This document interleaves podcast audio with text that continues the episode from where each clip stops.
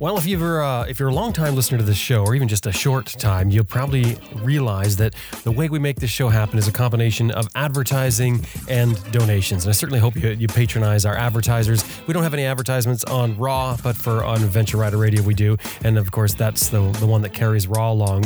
And what we do is, if you give fifty dollars or more a donation, what we do every each month is we take the names of those people that have given fifty dollars or more, and we read them off here on Raw as our way of, of showing you know extreme appreciation for really sort of going above and beyond the call of duty, so to speak. So I want to give a special thanks to this group of people for this month that have really helped out with their $50 or more donation. Aaron Parks, Walter Payne, Kevin Hanaran, I think I, I have that right, David Morrison, and David Owen. Thank you all. We very much appreciate it. And we certainly appreciate any donations we we get from all of you. And quite honestly, we just couldn't do it without you. So it is very much appreciated by both Elizabeth and myself. And I'll tell you what, we had a lot of people uh, contact us in over the past year or so mentioning about giving monthly donations. And a lot of people actually suggested Patreon, which we decided to finally sign up for this and uh, see if it works for us. So we've signed up for Patreon. You can go on there and you can just sign up for, um, you can just put a dollar a month if you want, or $2 a month, or right on up. And we give different little sort of incentives for it. Drop by our website www.adventureriderradio.com and click on the donate button. It has information in there. You want to give by PayPal, or if you want to go to the, the Patreon and have a look at what we're offering there. And of course, you don't have to donate. You can still listen to all of the episodes for free. We have them all on our website, www.adventureriderradio.com, all to download for free. My name is Jim Martin, and this is Raw for March 2017.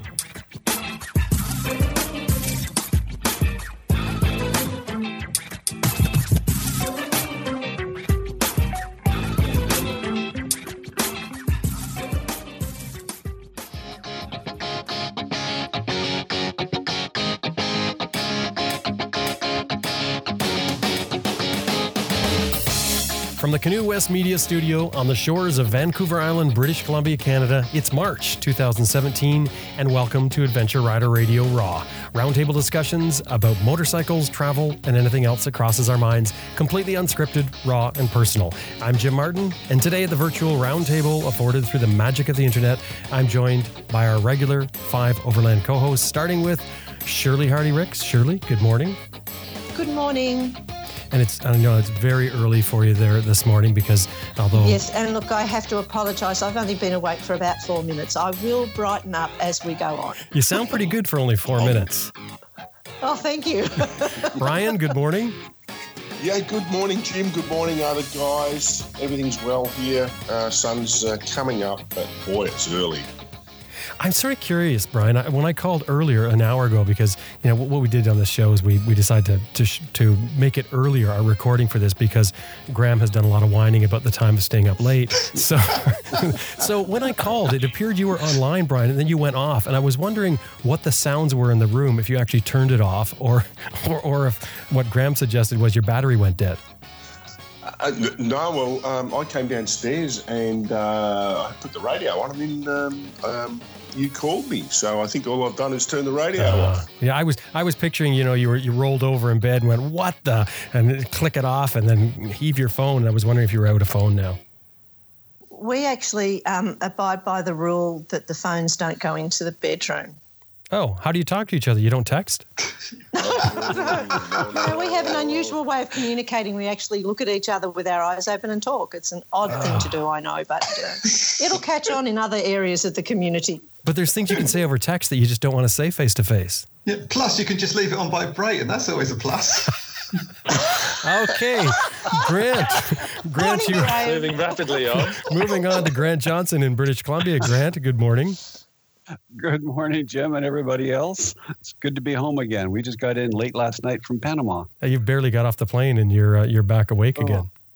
Well, I got off the plane, went to bed, got up, and now here I am. What was the deal in Panama? You were there for a long time. Yeah, we were there for a month. Bit of a holiday, bit of a look around, see if we or would be interested in living there. It's always a possibility, but uh, yeah, Panama has lots of potential. It looked beautiful, Grant. Some of the photos you were posting looked really lovely. Yeah, yeah. It's the, the range. It, it, think of a normal large country and squish it into one tiny, tiny little country. It's only I forget 800 kilometers or something from one end to the other, and you can drive from the Pacific Ocean to the Caribbean Sea in five or six hours. You know, it's it's quite amazing. But the change in in altitude, you get up to I think it's 1,600 meters down to sea level in a couple of hours. It's it's quite incredible the, the change in climate from baking hot 40 degrees to time to put another jumper on it's cold up at the, up at altitude it's, it's really very interesting and lots of potential there hmm. and really nice sounds people. Like people are fantastic sounds like the size of an australian backyard grant yeah, seriously, seriously seriously, uh, uh, uh, there's a, a, guy who's just bought out um, uh, Anna Creek Station, and he's now his um, cattle station is now bigger than Switzerland. well, we also have Sam Manicom from the UK in the UK. Sam, good afternoon. I think it is a good evening for you. Uh, it's uh, top of the evening for me um, in the UK, and uh, yeah, this week I'm at home. And I tell you what, it's really nice at the moment. Um, 14 degrees C out there, and it's evening. I tell you what, spring is really here now. We had a good long walk down by the River Exe yesterday evening, and it, it's that time of year where the green buds are on the trees and spring flowers are everywhere. And I love this time of year. I always think about um, the early spring as being a time of promise. You know, good things are about to start. And and Graham, we have Graham Field. Graham, where are you? Uh, I'm in Bulgaria. However, tonight I'm in a hotel room in Sofia, just so that people don't forget that I do actually travel sometimes. what, what, are you in a hotel room? Did you have a water leak or something at home? Or are you actually going somewhere? Oh, it'd be nice to have water at home, let alone a leak. No, um, the reason is, uh, well, without getting into all medical stuff, is tomorrow I go and see a, a chiropractor for the first time since my broken back operation a few weeks ago. And providing she says it's okay, two hours after seeing her, I'm going to be on a plane flying to England for the uh, Adventure Overland Day at the Ace Cafe. So I, I, my appointment is at eight o'clock in the morning. So I thought be better to come to Sofia today, and uh, and therefore I don't have to get up at the crack of dawn. Wow! So your back is barely healed, and you're already going to be at an event. Like it was only like three uh, weeks ago or something. Pe- some people think I'm stupid. Imagine. I mean, it was a back is, operation. I mean, this wasn't this is not a minor thing. This is huge. It was only a back operation. It wasn't brain surgery or anything. It was. Are you sure? I think they deleted my Bulgarian file because my teacher is infuriated. She said, You were fine before your operation. You've forgotten everything. um, it's the thing is, for seven months with the sciatica, it hurt to stand. Since the operation, it now hurts to sit. So consequently, I am wandering about, standing up the whole time. And um, so the, my only concern is with a three-hour flight, I'm going to be like the like the annoying kid running up and down the aisles because I'm not going to be able to sit. I mean, the actual show isn't a isn't a problem. It's uh, it's the and, and, driving to Sofia today, two and a half hours, I keep stopping and getting out stretch my legs. So I don't know. It all depends on what the chiropractor says. But they said carry on as normal. The thing is, my normal is heavy work, whether it's moving engines in the in and out of bikes or doing heavy work on the house or whatever. So they say carry on as normal and, and don't lift. That's like say, I don't know, carry on being a writer but don't type. You know, that's what I do. It's, so it's an um, interesting transition though. You you couldn't stand before and now you can't sit. So that's a plus, right? Because now you have mobility. Well, I, yes, I have mobility and I don't have pain, I have discomfort. And listen, I'm not going to go on and on about the operation and everything because there's nothing more boring than people going on about it. What I will say is two things. Firstly, if people don't know what I'm talking about and they are vaguely interested, I did for the first time since Lemmy died put a blog on my website about what had happened, why it happened, how it happened, and what happened. I've now got six screws and two rods in the bottom of my back uh, which has transformed me. It's like a new lease of life. I'm born again, and I and I hope with the physio and when it's done, and they they they they assure me that I will have 100% fitness, which is going to be incredible. After 18 months of, of sort of partial disability, I'm going to be fantastic. The other thing, the thing that I really want to say, and I'll, is and I, I was absolutely overwhelmed uh, Sam, when I the day after the operation, Sam Manicom, I, I uh, said, "Do you want me to put a post on Facebook for your on your behalf?"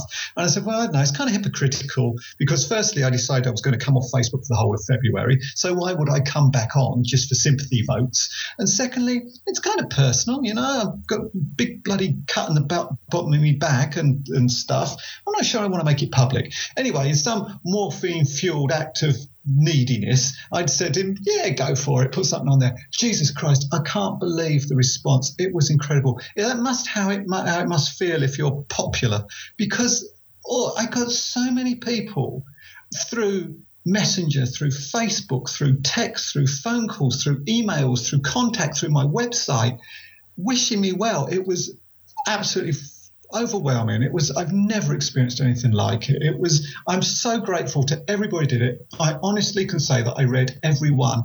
Um, what I hope to have done was reply to everyone. But firstly, I can't sit down.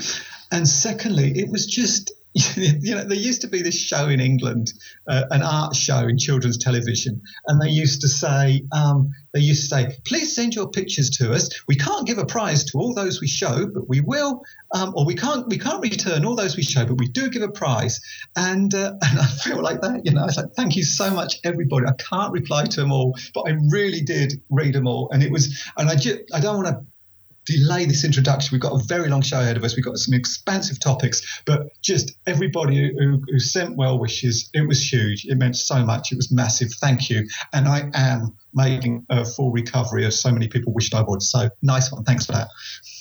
And you're wide awake today because we're recording so early for you. You're, you're like, you're right there. I wasn't even ready. I was trying to buy something on eBay and you called. So what does he want? Have you got used to standing up all the time yet, Graham?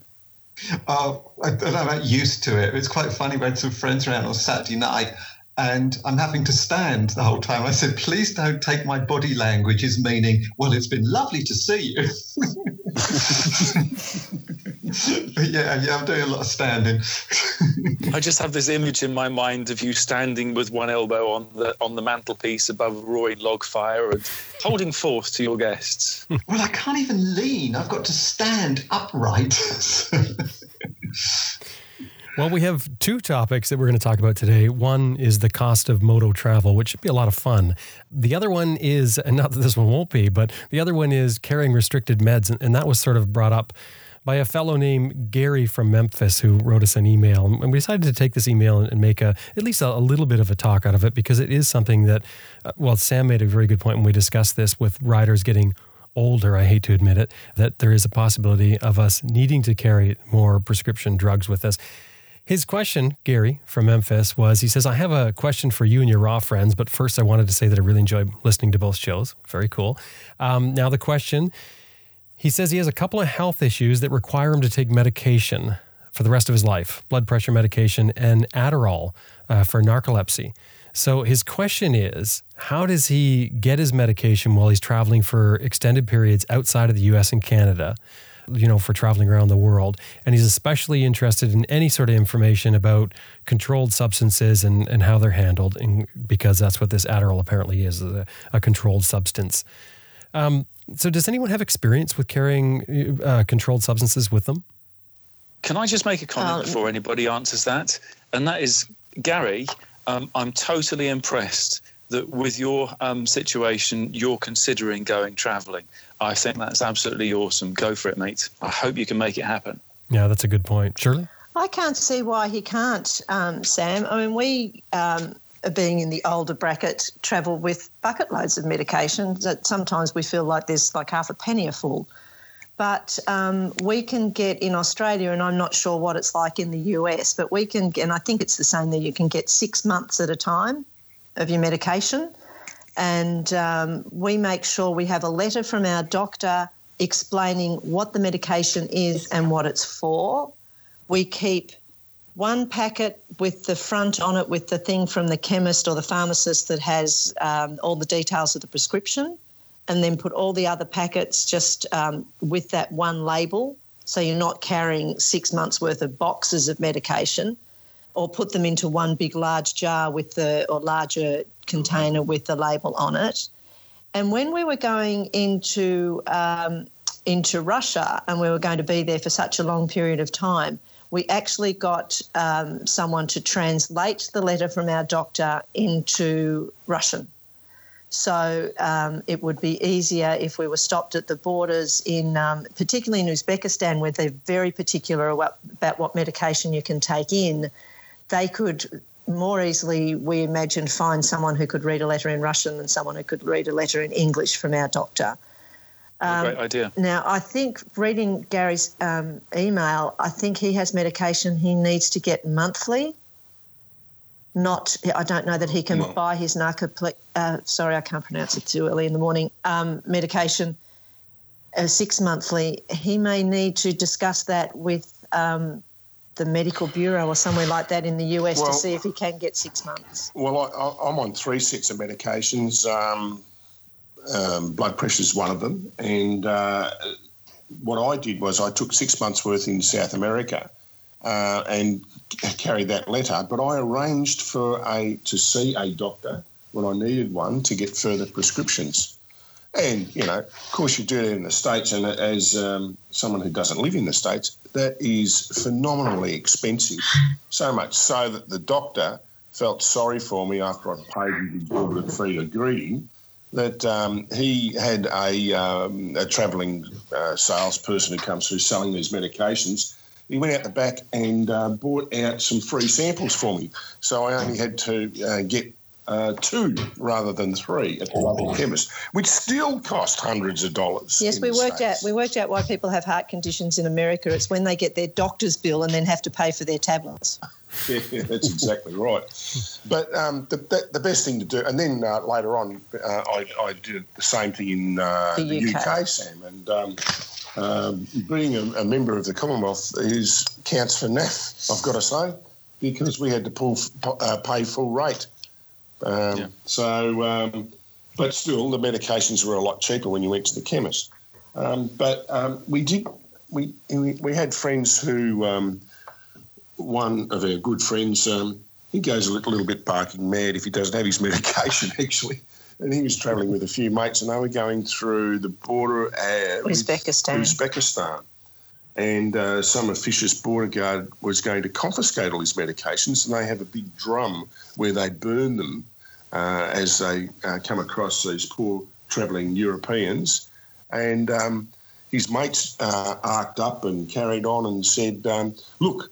If you burn that medication, we won't be able to live with him. He'll go crazy. He's mad. He's mad.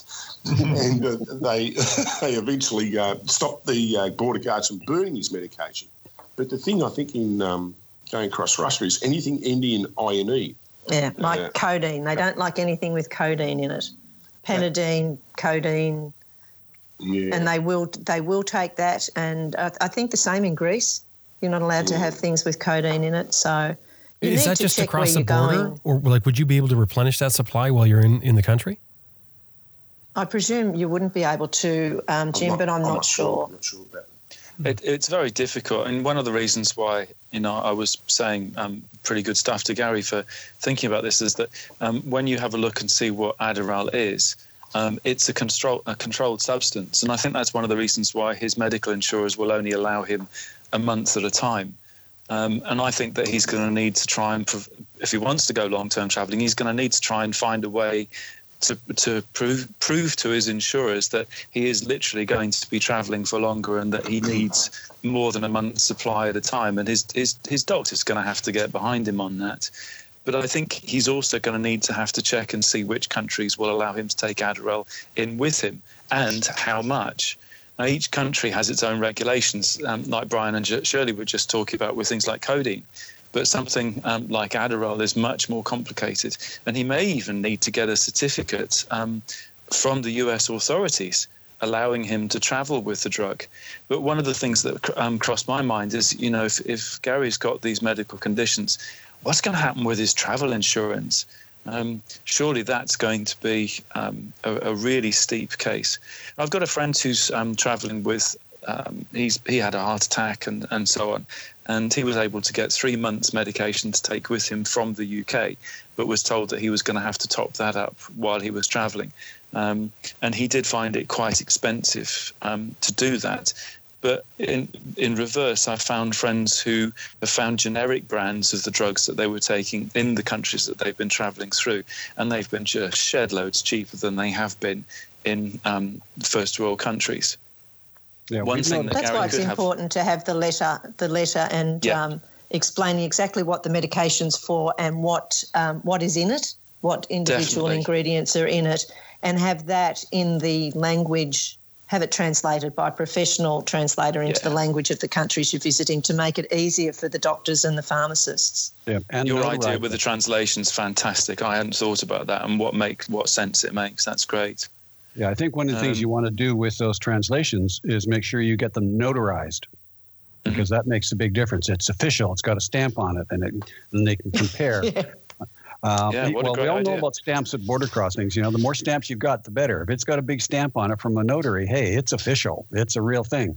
Um, and having just been in Panama, I want to comment that in Panama, you can go into a pharmacy and get anything you want except strong pain meds, antibiotics, and controlled substances without a prescription at all. Mhm. So there's tons of medication that we would normally, especially here in Canada, have to have a prescription for that you just get over the counter. And I Mm. it's also the same in India. You Yeah. find a compounding pharmacist, and they will make it if they know what, what is in it. They will make it for Yep. you. So Yeah. the the So- more detail in the letter, um, the the better. Uh, the other thing I found in Panama is I had a bit of a, s- uh, an ear issue, so I went into uh, a doctor. It was a whole eight dollars for a doctor visit, writing a prescription and everything. so That's that amazing. wasn't too bad. Um, but just go into the doctor and show them your prescription, et cetera, in their language from your own doctor, and say, "Okay, I need a renewal on this," and I would be surprised if a good doctor didn't look at it and say, okay, what are your symptoms? And they're probably going to ask you, why are you taking it? And you have to tell them, as well as the doctor's letter.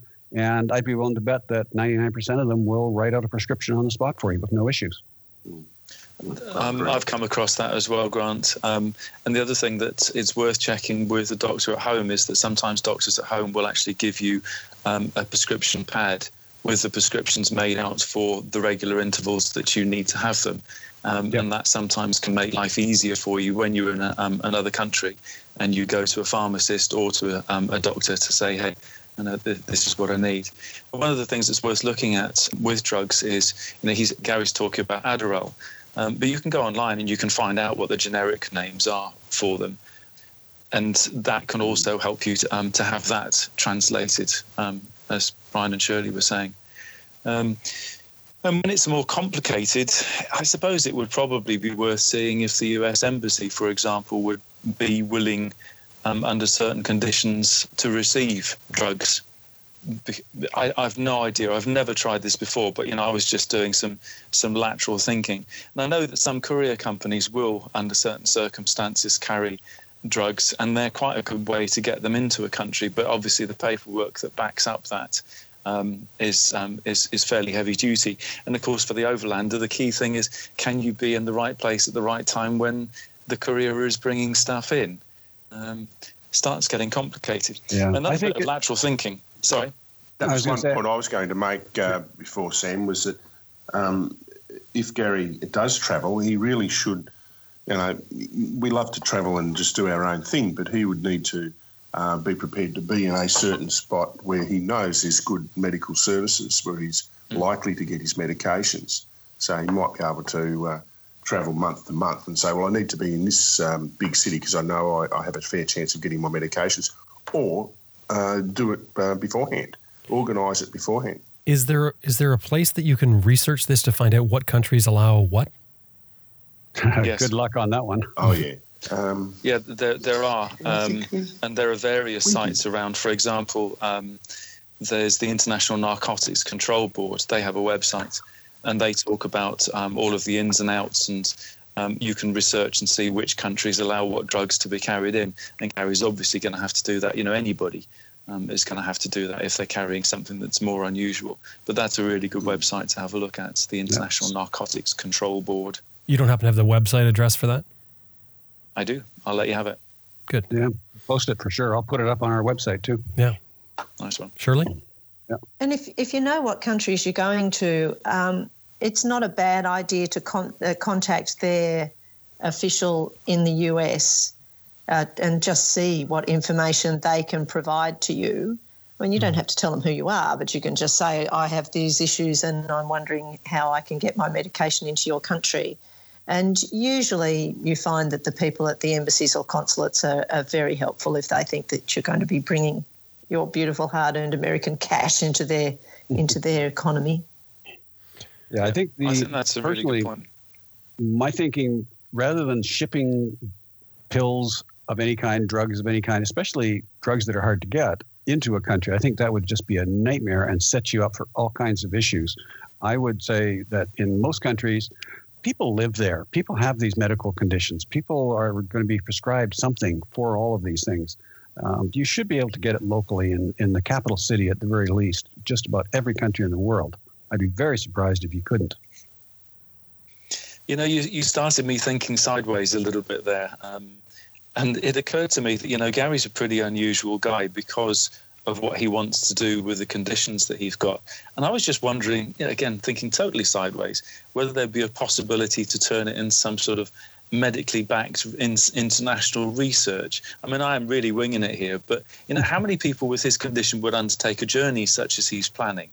And what would the side effects of that type of journey be on his condition? And perhaps he could get specialists on his side. And there must be a network of specialists around the world who deal with this condition. Perhaps turn himself into a guinea pig and um, get lots of data for these guys. And of course, that would allow him to the, the access to the doctors that Grant was talking about in all mm-hmm. of the different countries. Just a sure. thought. That's actually not a bad thought, Sam. yeah, the creative thinking of a traveler. Yep, that's what it's all about. There's always a way. You just have to be willing to think sideways, out of the box, whatever. Just there, there is a way. You just have to think about it and and be aware that, yeah, there's a problem. Okay, there is a solution. Now, what is it? And I think that's what uh, travelers learn after a while. There is a problem. There is a solution. What is it? I just got to figure it out. I was just thinking that too. You know, Doctors Without Borders are everywhere. Yep. You surely that'd be a good research point. So our our second and our really our main topic for today is the cost of moto travel? It seems to be a question that comes up a lot. There's been a, a, lot of inquiries that we've received about this. It's such a broad topic, and I, and I know this sort of leaves it open. It can fly all over the place. I, I saw somebody, you know, researching for the show. I saw somebody posted, "Is a hundred grand enough to go around the world by motorcycle?" and and then somebody else, oh, woohoo, that would be great. well, wow. I mean, I was thinking that That'd that's nice. you think that would work, but another one was thirty grand. It's surprising you know, how much confusion there is over the different things you have to pay for. So I thought maybe what we can do here is that we can we can sort of make a list of things and I know we can't come up with exact prices. That would be impossible. And I think anyone understands that. But maybe give some sort of examples from your experience of the different things that you've done and the, and the costs involved with it. Does everyone see that list? Yep, got it. I was going to mention yeah. that the biggest number I've heard for a traveler and this was oh, 15 years ago, roughly, maybe actually probably a little bit more than that, was a quarter of a million dollars US. Well, that might be sensible if, if you were taking a, an overland vehicle. Nope, that was on a motorcycle. Two Ooh. motorcycles, and um, the catch was five star hotels were insisted on. really, like, there's nothing wrong with that, is there? I mean, if that's what you no. want to do and you have the money to do it, then more power to you. Yeah, I think the whole thing about how much does it cost, and we hear this all the time, is totally variable on how old are you, what are you willing to put up with, what's your idea of an adequate or decent hotel, are you willing to camp, are you willing to cook your own food, do you want a five star hotel, is sleeping underneath a, a bridge culvert good enough for you? The, it's like a rubber band. I mean, how far do you want it to stretch? You can make get around the world on a quarter of a million, or you can get around the world on under ten thousand. I know people who've gone around the world on five hundred dollar motorcycles. When it dies, you buy another one. So what? Uh, you get to the border and they won't let you in because you don't have a carnet. Fine, walk away from it. Buy another one as soon as you get across. How much does it cost to go around the world is an impossible question to answer because it's totally dependent on you. What are your requirements? I will tell you one however, thing. If however, you're traveling with a female, oh, say, if you're very traveling with a careful. wife, I, I know I am being very careful here because Susan's just across the way here. If guys, if you're traveling with your wife, it's going to cost slightly more than double what you would think because she's going to want a shower slightly more often than you are. So therefore, a hotel. So just be aware. So that tells us one of two things: either women are extravagant and they want extras, or they have much better noses than men. Much better noses, yes. Uh, you know, fellas, I am here. I am part of this conversation.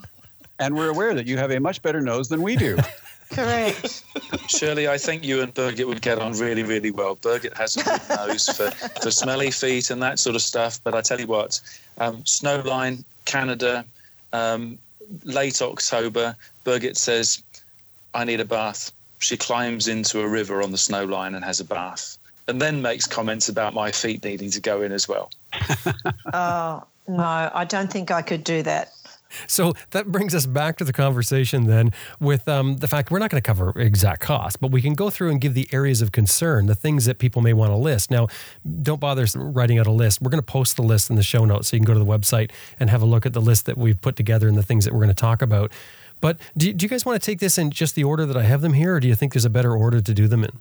Well, I was going to say perhaps it could be broken down by continent because different continents have different expenses. For example, in Africa, you've got your carnet. In Eurasia, you've got visas for just about every single one of your stands. Through the Americas, you've got various border crossings, bike shipping. In Europe, everything's bloody expensive, and uh, it's, it's it's if you, I mean, everybody loves to say they're going to go around the world, but in reality, majority I would say the majority of people will do a trip which doesn't encompass the whole of the world, but perhaps a continent or two. So possibly it's easier, or not easier, but it's there are certain costs which are specific to continents rather than across the whole world. Okay, I, I think that's a very good point. Um, and and maybe what we do is we'll cover those things that are specific to those continents to begin with, just in a quick way, and then sort of run through the list of things that are going to be applicable to everything, like your food and your lodging and all the other stuff that we have on here.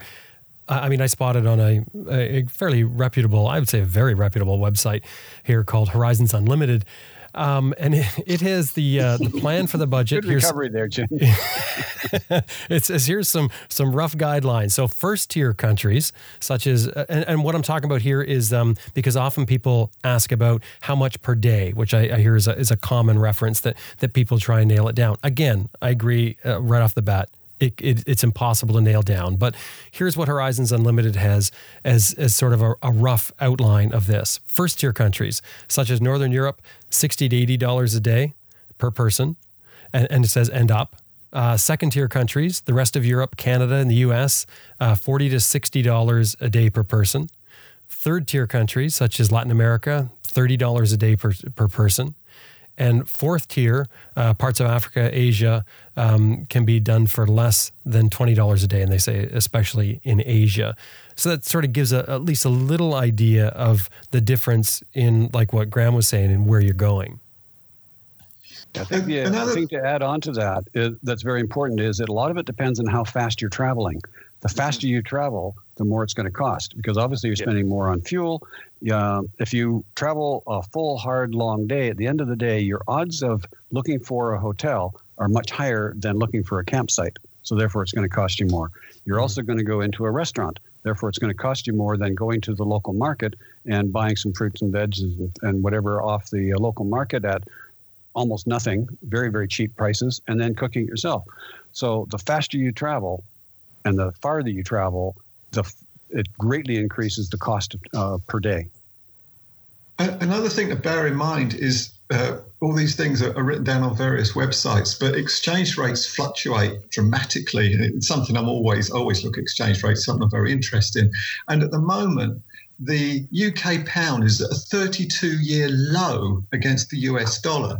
So for all those Americans, and I mean, having lived in the States for seven or eight years, who have always said, I'd love to go to Europe, you know, it is, isn't some unachievable dream. It is all you have to do is make it happen. And now is a very, very good time to make it happen because your US dollar will go a very long way in Europe, which is generally an expensive place to go, you know. So if you, uh, so if you, if you're not sort of if you're not, you know, uh, country or continent specific, if you want to adjust your travel based on where your money will take you the furthest, certainly take advantage of the fact that the UK currency is worth bugger all at the moment.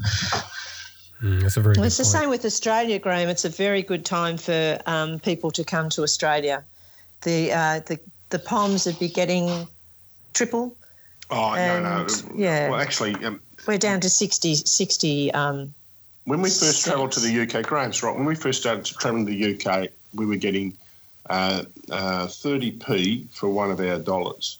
Now we can get 61p for one, uh, one of our dollars. Right. So it's, it's definitely a lot better uh, for us. But, you know, for, for, for, Americans who wanted to come to Australia, you know, um, one of our Australian dollars only buys about 75 US cents. So you know. Yep, Canadian dollars are the same. It's about 75 cents, whereas a few years ago, the Canadian dollar was briefly worth more than the U.S. dollar. We've had a big yeah. drop as well. Just taking this this um, sideways um, for younger travellers who can get, get um, work permits in various places.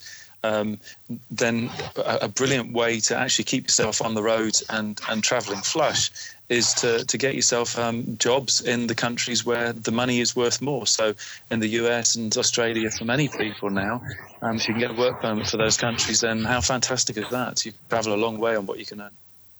Yeah, that, yeah, that's right, Sam. My son's restaurant uh, wouldn't function if it wasn't for um, people travelling and backpackers wanting uh, a bit of spare cash working in his restaurant. Yep. Back in '91, I had a work permit for Australia, the only country I've ever had a work permit for. And your unemployment was so high, Brian and Shirley, I couldn't get a bloody job there. Let's go through it like uh, like it's written on the Horizons Unlimited website. Then let's just talk about first tier, second tier, third tier, fourth tiers. Does that sound good? Yeah. yeah. Okay. So for first tier, so if you're talking Northern Europe, um, what sort of considerations are there specifically to that area? Well, we found Norway one of the most expensive countries we've ever visited. The fuel was very expensive, accommodation, accommodation was expensive, um, food, everything was expensive. But we were only there for three weeks. Oh, it's, it's, so well worth it. But um, one of the one of the main considerations I would think in the, in um, Europe in particular um, is security, theft, things like that. I think. But they're talking about costs. I know, I know, but it's a cost of being, being able to keep your bike or be able to maintain it somehow. Um, that's one thing I really, really am very aware of in uh, in Europe. Food, um, be prepared to modify your diet. Um, here in Australia, we can eat steaks uh, until they run out our ears. Don't try and do that in France. and and you, there's no such thing as a cheap bottle of wine in Norway. Do not think. well, let's let's just cook up something at the campsite and go and grab a cheap bottle of red and really enjoy ourselves because there ain't such a thing. yeah. Alcohol in, in, in, some countries in, in, in Europe is just silly money, but particularly Norway and Sweden's not that much better either. No, no, that's right. Yeah. one tidbit um, about Norway where you can save some money that most people don't realize is that you can bush camp just about anywhere you like. Yes. yeah, within reason, and and within it reason, does make yeah. a huge difference. Yeah, and we didn't as realize buying your food there. As does buying your food in the supermarket. So what Brian just said about moderating your diet, um, that makes a big difference. And something else that's worth having a think about is.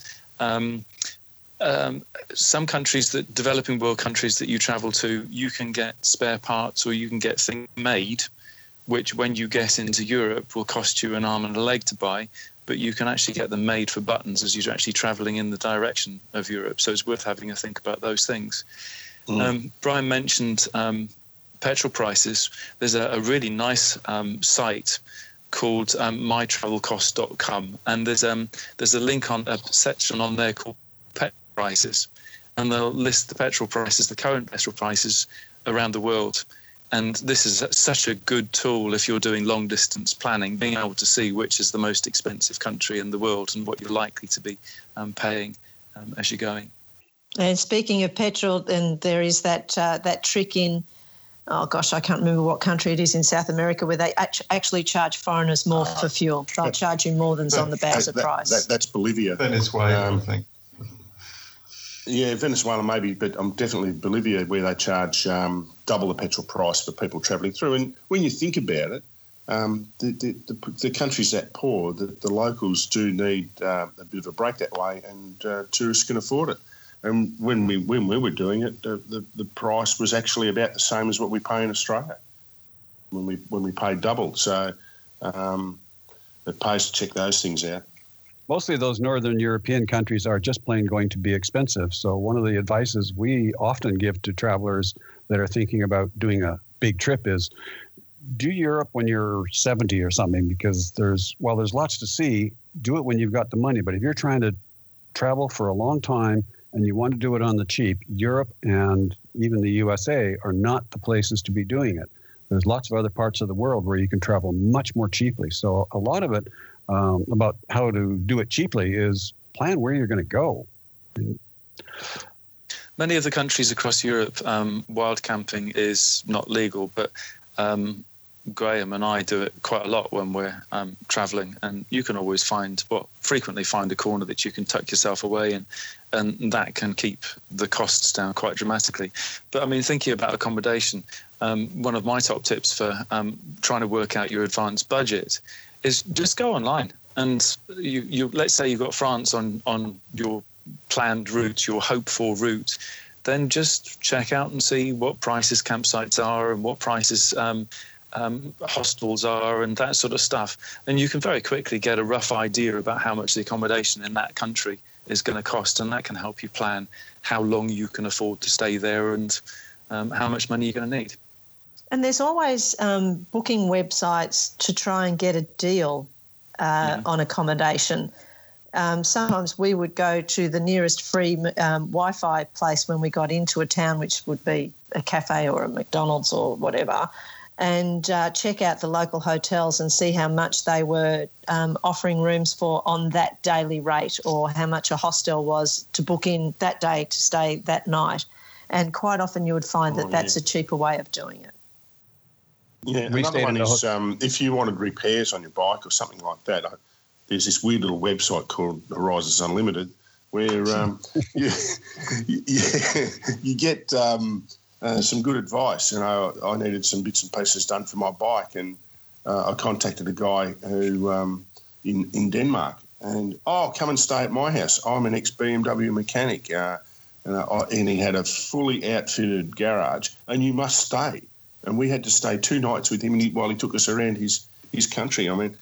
Uh, people people do those things. If, if someone was coming through our part of the world and needed some assistance, I, I would certainly be um, helping him out. And that's cheaper than uh, pulling up outside a, a, a, shop, a repair shop, and saying, uh, I want you to do this, I want you to look at that. So there's another good piece of advice, I think.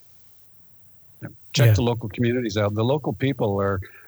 I mean, we have the Horizons Unlimited communities, which is where you most easily connect with people in other countries and they've signed up for that in order to meet travelers. And what we find sometimes is that people are reluctant to write to the communities asking for help. But hey, that's what they want. They want to meet you, and they're they're dying to help out, and they're they're looking for your stories, and and you coming from halfway around the world to their town is, is really exciting and a big deal for them. So yeah, write to them. Don't be afraid to do that.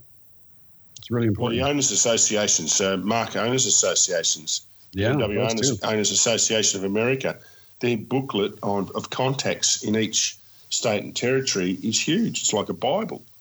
Yep. They've also got international contacts in there as well. Yeah.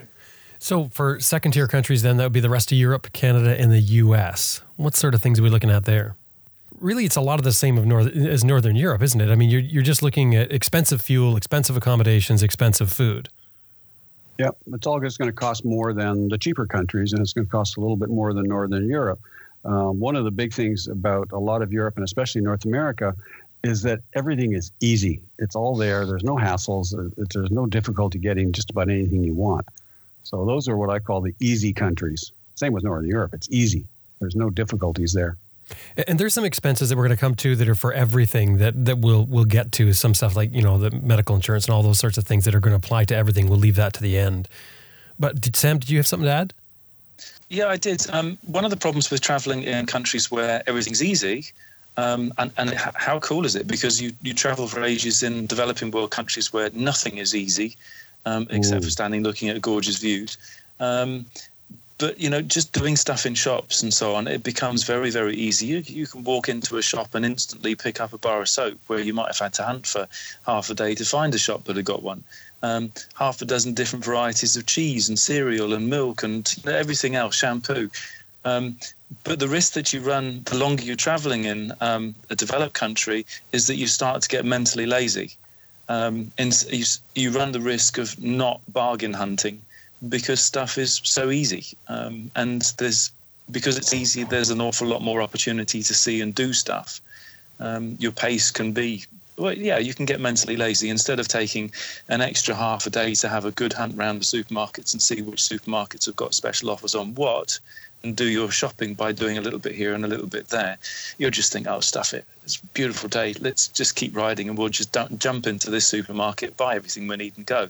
Well, by doing that, you can add an extra 10 or $15 onto your day. Well, yeah. and the other thing that I, as we were talking, I was thinking of is um, when you're traveling, you want to go see the sights. Well, when you see the sights in, say, Paris or Rome, they're far more expensive to get into than, say, if you you want to go and look at an ancient Aztec um, uh, site in uh, Mexico or somewhere like that. Yeah. Yeah, getting into some of those places, the price is absolutely stunning.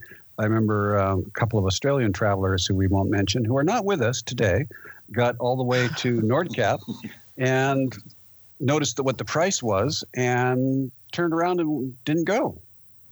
Yeah. I always find that story staggering. Yeah. Uh, okay. Come on. You're there. You've got to, sometimes you just have to spend the money. Um, we got to Ushuaia and, and we found out that we could go to Antarctica and it was going to be 2,500 bucks each. That's half price. Holy cow. That's, that's a lot of money. And we were into credit cards at that point, but hey, what are credit cards for? You know, sometimes you got to push out the boat and just go and do it. Um, exactly. Um, and, and, the chances are you won't go back to Ushuaia and have the opportunity to go to Antarctica again. Absolutely. And the chances are our, um, our mutual friends won't go to Nordkapp again. Absolutely. Well, the, the, with those two, you never know. But well, that's true. That's true. but there's possible. a lot to be said for taking the opportunity when it presents itself. Uh, when I was yeah. in South America, it was going desperately wrong. I realized that the, I was backpacking back then, that was around year 2000. And I realized that what I had allowed as a daily budget simply wasn't going to cut it, particularly in Argentina back then, which was keeping its currency uh, level with the US dollar. And I just thought, well, sorry, I'm just going to do what I want to do. And uh, and I was supposed to be out for a year, and then for various reasons, uh, tenant in the UK, my house in the UK stopped paying rent, and some other quite disastrous things occurred, and the whole trip was cut short. But at least while I was down there, I did everything, every opportunity that was presented to me, because um, like you say, that's what credit cards are for. And in the in the event, okay, I only sort of went as far south as as uh, I think Port Natales and got as far as Bolivia when it was supposed to be a whole year trip all the way back up the other side. But I don't feel I missed out on anything that was there, although the trip was cut short. So because you don't have a crystal ball, because you can't see in the future, okay, maybe you save some money by not going to Nordkapp, but maybe you know anything can happen in the rest of the trip and then what exactly are you saving that money for? A nice coffin, you know? yeah, I, I agree exactly. with you, Graham. Yeah. Yeah, we were in uh, Tanzania and we discovered that we could go on a balloon ride over the Serengeti, champagne ride and that sunrise and all that stuff and fantastic. And we looked at the price and went, oh my God. But we signed up for, or tried to sign up for it anyway. And our regret is that we didn't know about this in advance. And it was like a month booking so we missed out. But mm-hmm. yeah, you've, you've got to take these opportunities. Um, if something is amazing, don't turn it down. You're there to do, and you're there to see, and you're there to experience. How can you how can you turn down an awesome experience? That just doesn't make any sense to me at all. As far as extra expenses for Europe, Canada, and the U.S., we're not really looking at anything that, that's abnormal from the from the average trip. No, I think that's all going to be pretty straightforward. It's all pretty obvious, and there, I don't think there's any difficulties. What you have to prepare for, and and the biggie on on the the original idea of this is the surprises, is something interesting. You've got to have some money set aside so that you can do those exciting, cool, interesting, once in a lifetime things. You've got to make sure that you've got room for that, and that I think is where a lot of people go wrong on their budgeting. They don't plan enough money for those kind of things, and then they say the, the Nordkapp couple, oh, that's too expensive. We can't do that. Well, yeah, you got to do that. But you have to plan that in advance and make sure you've got money set aside to do those exciting and cool things. I think that that's absolutely right, Grant. I mean, the basic rule, I think, um, for budgeting is work out what you think you're going to need to spend and double it. Uh, usually yeah. you can live well within that. So that hmm. means more jollies or longer on the road than you hope for. But you've covered all eventualities that way. But I mean, I I'm sort of listening to what you guys are saying about um, credit cards and things like that, and I did do one trip and came back, um, having spent a significant amount on my credit cards, and it made life at the end of the trip incredibly difficult because I had this horrible debt hanging over my neck for ages. Um, and that actually took away some of the joy from me. So I've never done that since. Um, and I always try and finish a trip with um, a wedge of cash so that you know I can find somewhere to live, so I can go and have a few beers with my friends and go and see family and that sort of stuff. Um, but again, this is just one of the things that makes overlanding such a unique to the individual thing, isn't it? We're all able to do it exactly how we want to. Yeah, I think the the flexibility to have some cash left over is really a big thing. But on the other hand, if we hadn't gone to Antarctica, we'd be kicking ourselves for the last 15 years, saying, mm. God, we should have done that. We should have done that. We should have done that. You know, you, you just have to do it. Um, so you, it's like you say, it's individual, and I think the most important thing, again, as I said up front, is budget to have some money to do the exciting things. That's really yeah. what it comes down to. Yeah, definitely. And and you know, when somebody's planning a trip, this is so easy to do now because you can go online and you can say, how much is it going to cost me to go up the the Arc de Triomphe or, or the Eiffel Tower or whatever else it may be. How much is going to cost me to get into the Taj Mahal? Bang, there's the figure straight in the budget. Um, job done. Yeah. So, for third tier countries, which you have Latin America listed here, what sort of things are specific to Latin America? Every border crossing costs you money. That's one of the big things, I think. So, what, what sort of money are you talking about? Not usually very much. Uh, it used to be fairly substantial, but now average, oh, I don't know, 40 or 50 bucks at most, depending on the country. And there's a wide variation, but just be prepared. It's going to cost you a few bucks. On the other hand, for the Americas, you don't need a carnet anymore, which you used to need to do. Uh, so with no carnet, you have to pay a little bit at the border. There's a few more fees. There's a few odds and ends, and there's always going to be some costs. Um, be prepared for that. It's just the way it is. You know, we're about to talk about the fourth tier one being parts of Africa and Asia, and you mentioned Carnet, but I think it was on Horizons Unlimited. I saw this, but it may not have been, but it said that you can use a Carnet for uh, South America, and, and, I think there was one other place that, that was mentioned. But why would you want to use one if it's not required? You don't want to use one unless you already have one because of where you were. For us, for instance, we had to have a Carnet for Africa, so we did Africa with the Carnet we landed in Buenos Aires and we could eliminate a lot of those costs at all the borders by using the carnet. Ah, okay. So you and actually save money by doing it. Yes, it's yeah, cheaper. It's a time thing too, isn't it? Because you know when you've got a carnet, you haven't got to go and up for all of these different types of paperwork. Each one, which as Grant says, has got a fee. When you go to carnet, you hand over the carnet, it gets rubber stamped, and job done. You're gone. Okay, so fourth tier countries, parts of Africa, Asia. Um, what about that? Are we now we're looking at carnet? You, need, well, for a lot of Asia and for Africa, yeah, you need a carnet, and that's going to cost you. And that's it's a, one of those things like if you're going to go around the world on a motorcycle, you need a motorcycle, okay? And you need camping equipment, and you need this, and you need that. And one of the things you need is a carnet, and don't get all bent out of shape when you find out how much it costs because that's what it costs. That's it. It's like, you know, it's a fact of life. Um, you have to do it, and it's unfortunate. But one of the reasons that people often are going around the world on cheap motorcycles is because the carnet cost is so much lower. Yeah. if you wanted to go to Egypt, for instance, with a brand new 1200 GS, um, last I heard was that the Carnet value for that bike is 300% of the value of the bike. Iran was Iran used to be 470 percent. Yeah, and last I heard, Egypt or not Egypt, am I saying uh, India was 400 and something.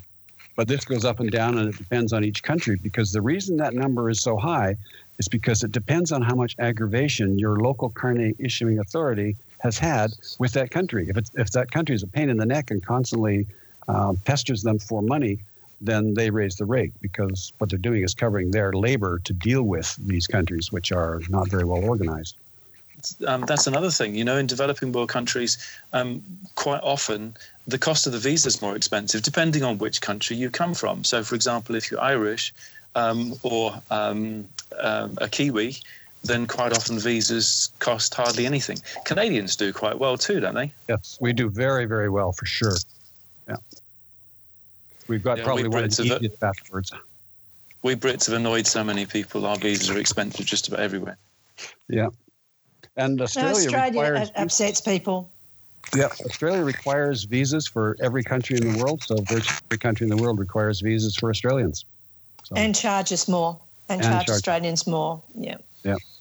Yep. Brazil. I see just, for English uh, to get into Canada, we've now got to get advanced approval. Really?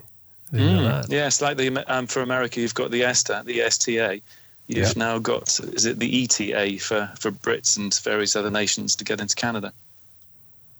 Okay, so so that that sort of covers those areas. Now, now to get a little bit more detailed. So, so really, I mean, I, I, think that just listening to everything that you guys have, have, put in there, it's the carnet that is the big thing again. As always, it stands out as that that big expense that really adds up. The border crossings in Latin America.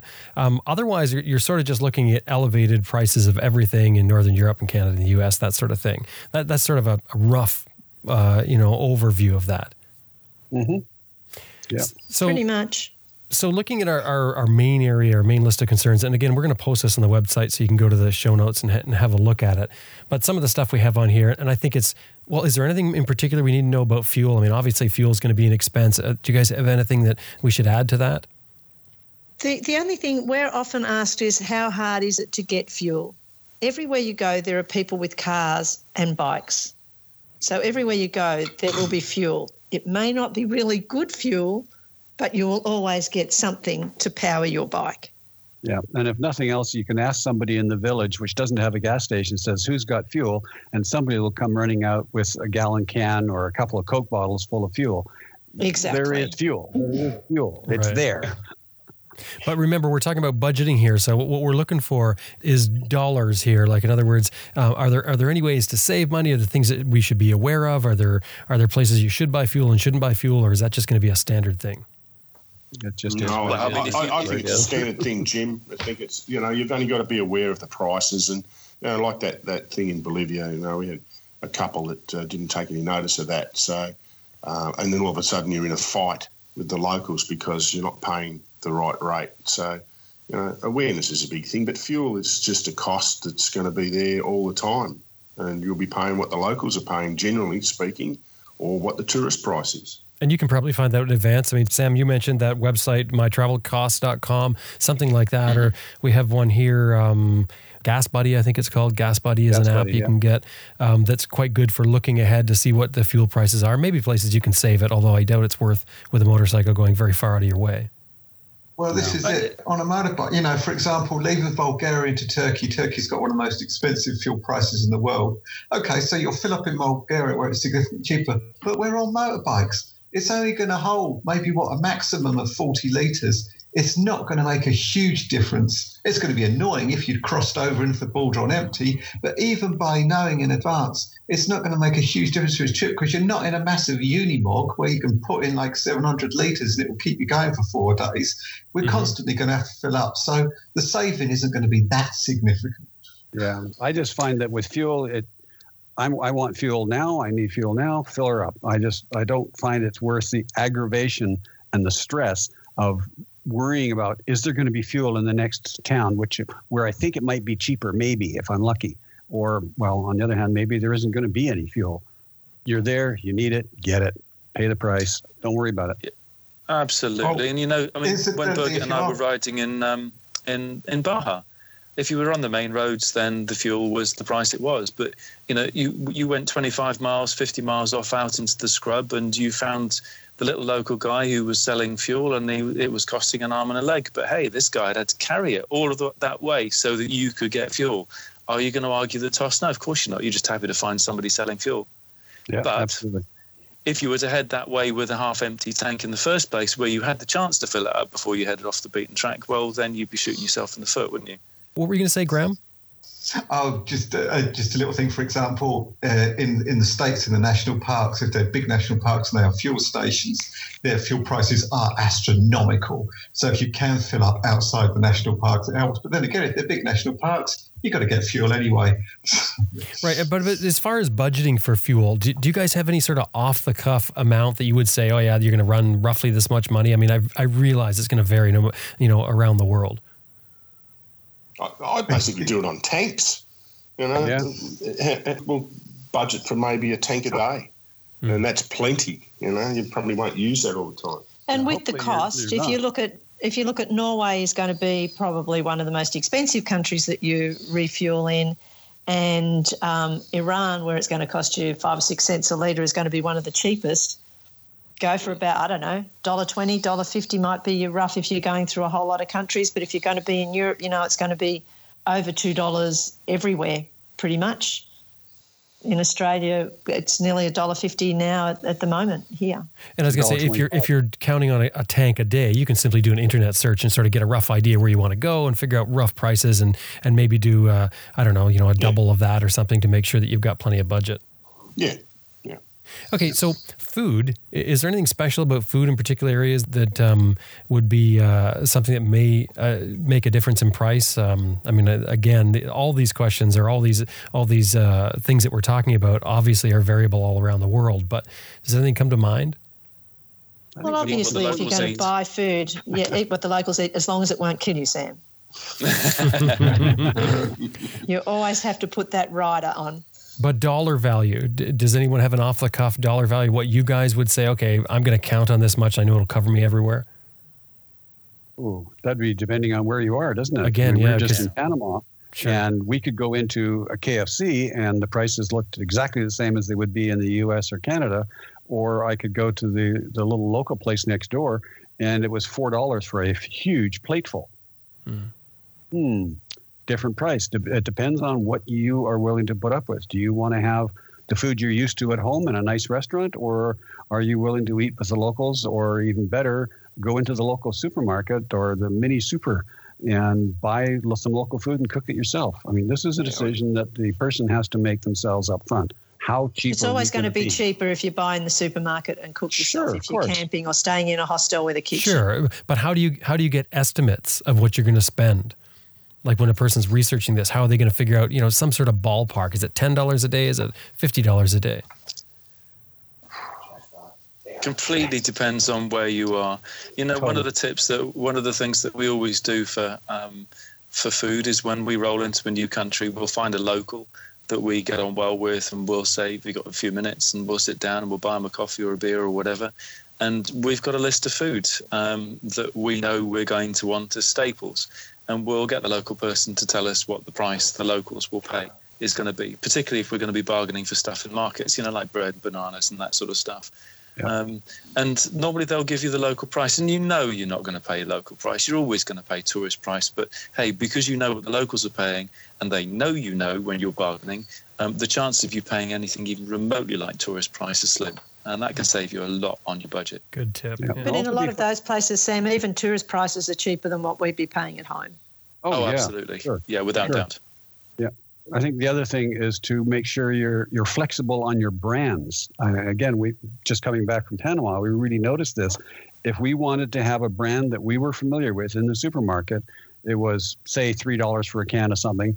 Whereas if I was willing to take a local brand, it was a dollar 50 mm-hmm. You know, so don't get too stuck on having the things that you're familiar with. The point of travel is to experience new stuff. So try some new things that are different, and you can see. eating eating street food is good fun in places, um, you know, India, Pakistan, places like that. And we were given a, a hint before we did our first trip, and um, uh, someone who'd done a lot of traveling said to us if the person serving the food and cooking the food, a street vendor, looks healthy, uh, chances are the food will be okay. Yeah. Well, the other thing that I always look at is is the food fresh and hot? If it's Yes, really if hot it's- coming off griddle fully cooked, fine. Yeah. If I if they take give it to you off a, a side dish that's been sitting there for an hour or who knows how long, I wouldn't touch it with a ten foot pole. But if they No, cook it in front of me and it's hot, I'll take it. An And- and onion the other is is- straight out of the fryer. Beautiful. Yep, absolutely. Yeah. Script on the uh, you know the, the, the good things in life. Uh, I've got a favourite little restaurant called Doy Doy's, which overlooks the, the back of the um, the Blue Mosque in Istanbul, and you know you got to go through all these little back streets to get to it, and it's eating with the locals, and it's just fantastic. Oh, it's a little bit more expensive than the street food, but don't don't uh, give up on those great opportunities. Sure. The other thing with Sometimes you have to treat yourself, don't you? exactly, Yeah. and the closer you are to something important, the more expensive it's going to be. I remember having a drink in a bar uh, just at the Trevi Fountain with some friends, and the guy was bleating about how expensive the beer was. And I said, "Can you just have a look at where we're sitting?" you know, we Yeah. could go, we could go ten streets away and have a cheaper beer and just be looking at a brick wall. Yeah, and we were in uh, Switzerland, uh, and we hadn't realized that we were in Switzerland and the difference. Or the, sorry, we knew we were in Switzerland, but we've forgotten the difference between the Swiss franc and the value of the euro. And we're at the top of a mountain pass. The view is absolutely spectacular, stunning, amazing, fantastic. So we thought, right, we'll do it here. Eating outside, watching this beautiful scenery, cars going by in the distance, and all that. This is really cool. And then we got the bill and just about had a heart attack. It was a hundred a hundred US dollars for a hamburger and a salad. Yeah, that's a bit exy. That's a bit exy. I think this hotel was doing very well, thank you. I was Yeah, going to say, the you're vendor saying, probably looked really healthy. you're saying look at the vendor to get an idea if they're healthy. I don't think Colonel Sanders is really the epitome of health when I think of that picture. no, definitely not. Oh, Ronald McDonald. Graham, you were going to say something? Yeah, um, when you're on the road, wherever the trucks are stopped, uh, Yeah. because they've got fresh hot food. As a truck driver for 17 years, I can't say we eat the most healthy of diets, but if the trucks are stopped there, they know something. And it's always hot, it was always relatively fresh, and it is certainly cheap because truck drivers are not high earners. So where the trucks are stopped is a relatively safe place to stop and eat. You know, that's totally even agree, the same here, all over Graham. the world.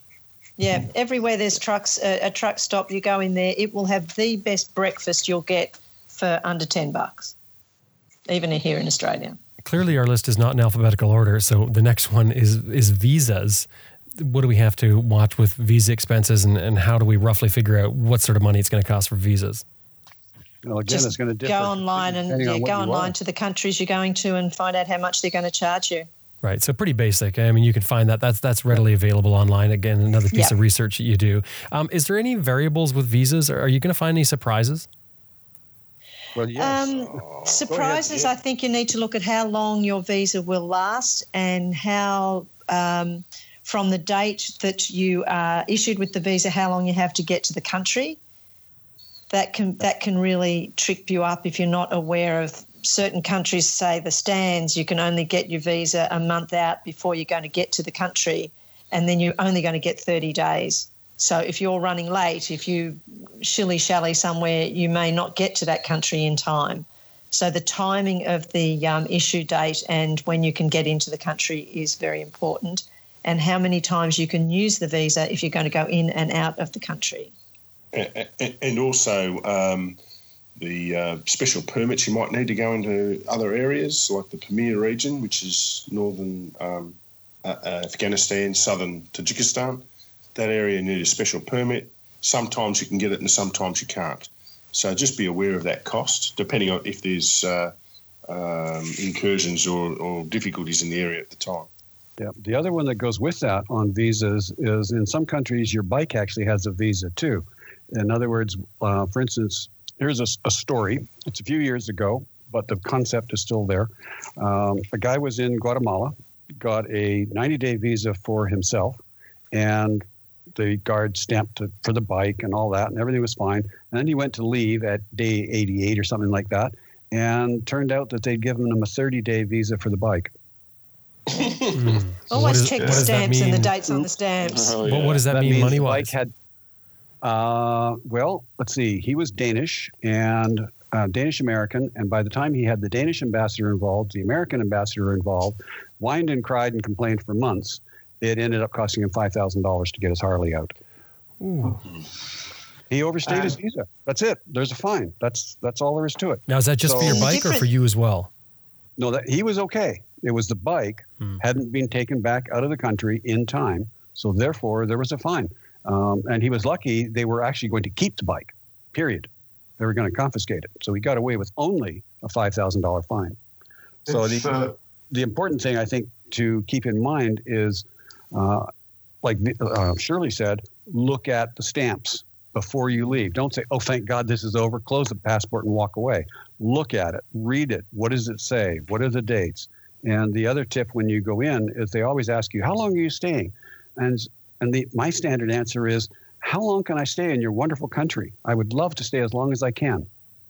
Get the longest visa you can. I don't care if you're planning on only being there for two days. Get the longest visa you can. You could walk out of that place, drive down the road, fall over, and break your leg. Now you're stuck in hospital there for two months. If you've got a one week visa, you're screwed.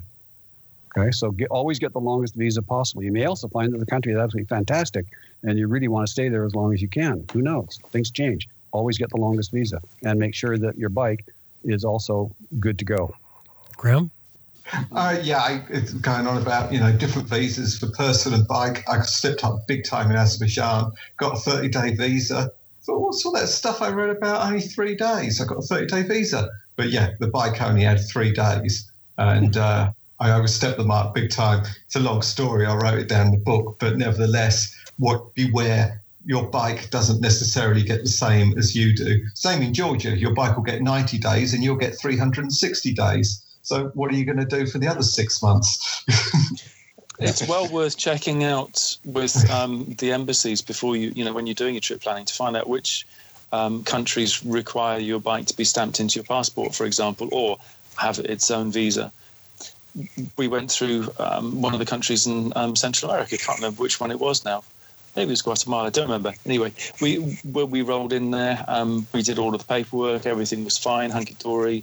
Um, tried to leave the country, and we never had the bike stamped into our passports. And um, the officials were not happy at all. Uh, Birgit, mm. fortunately, spoke pretty good Spanish, and she managed to explain to the guy in no uncertain times that actually their training was decidedly lacking if we'd been stamped into as without for ourselves, but our bikes hadn't, and actually it was their problem to sort out. Fortunately, she had one guy who was, um, yeah, he was pretty on the ball, and he listened and he said, "Yeah, do you know, you're right.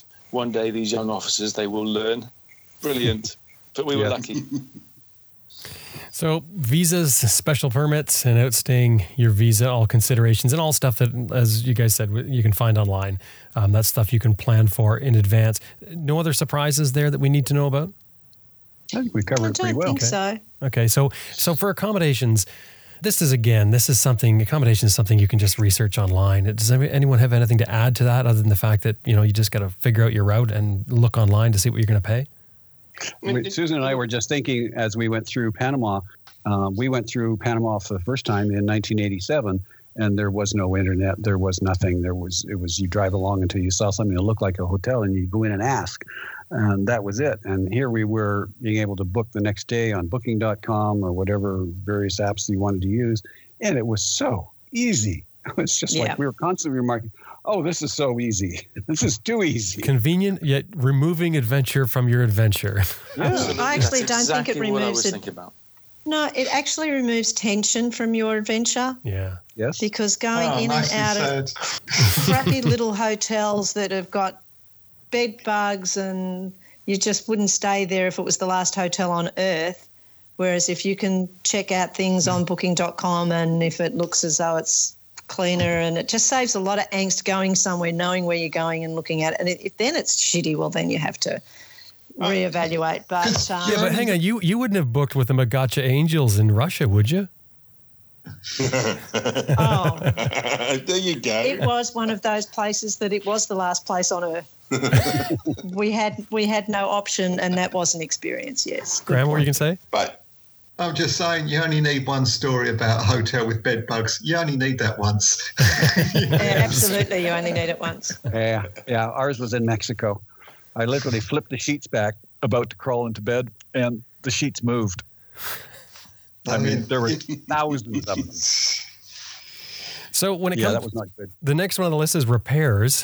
When it comes to repairs, what sort of formula? I mean, then, then again, this is going to be this will be different for your bike, um, the type of bike you're riding, the place you're going, et cetera, et cetera. But how do you guys sort of count on repairs? Five Oh, grand it's never going to go wrong unless you have a BMW. I ride a BMW. I got five grand set aside. Oh, dear. Graham's into the whiskey or something. I heard the bottle pop about a half an hour ago. I did it right over there.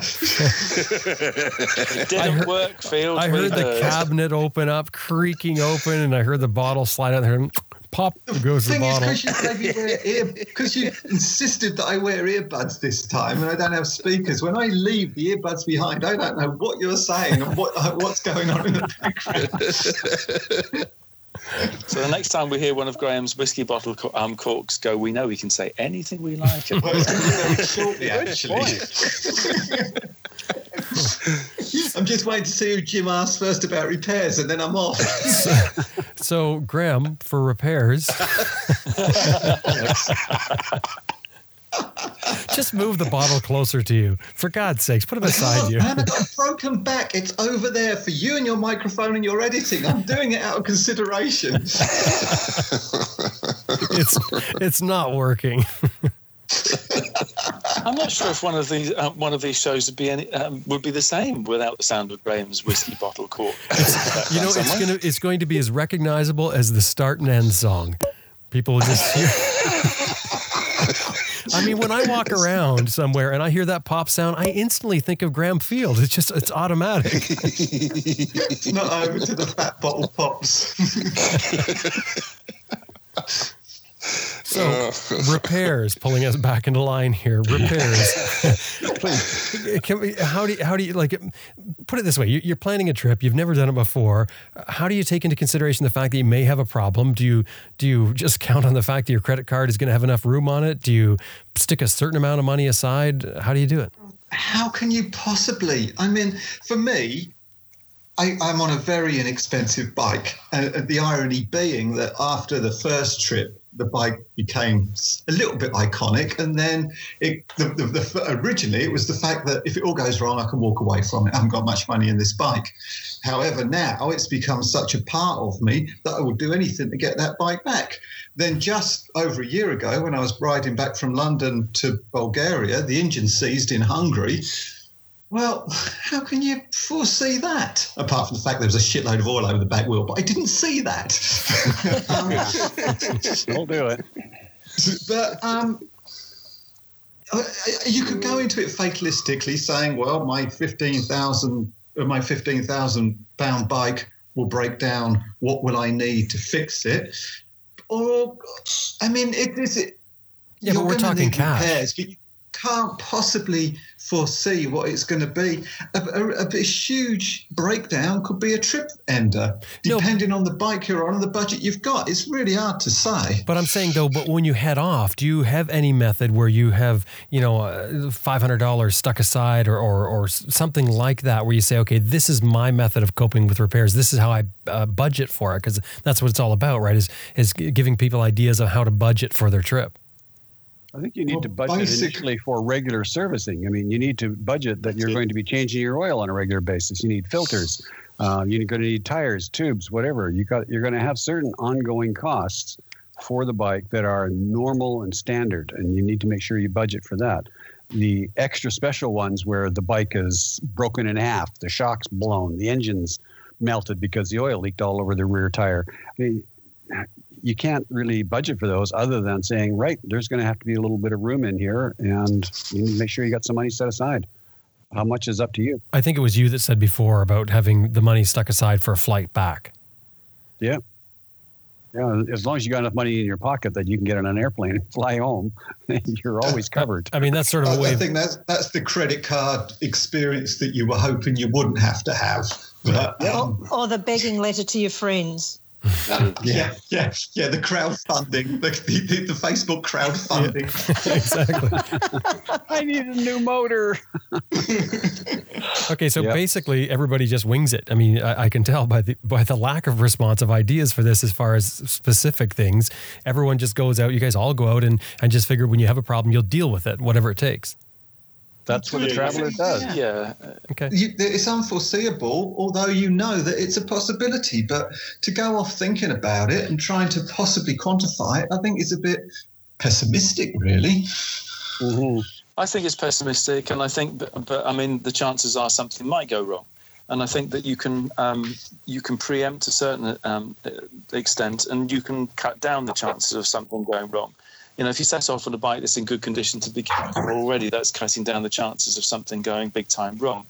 If you're doing your maintenance as you're as you're traveling and you're checking to see whether you've got things like cracks in frames and so on after gnarly days ride, then you know that's cutting down the chances of something going wrong. If you're doing your servicing um, intervals in advance of the time that the manufacturer says, you're cutting down the chance of something going wrong but it's also things like, well, look, okay, if something does go wrong, how can I keep the costs down?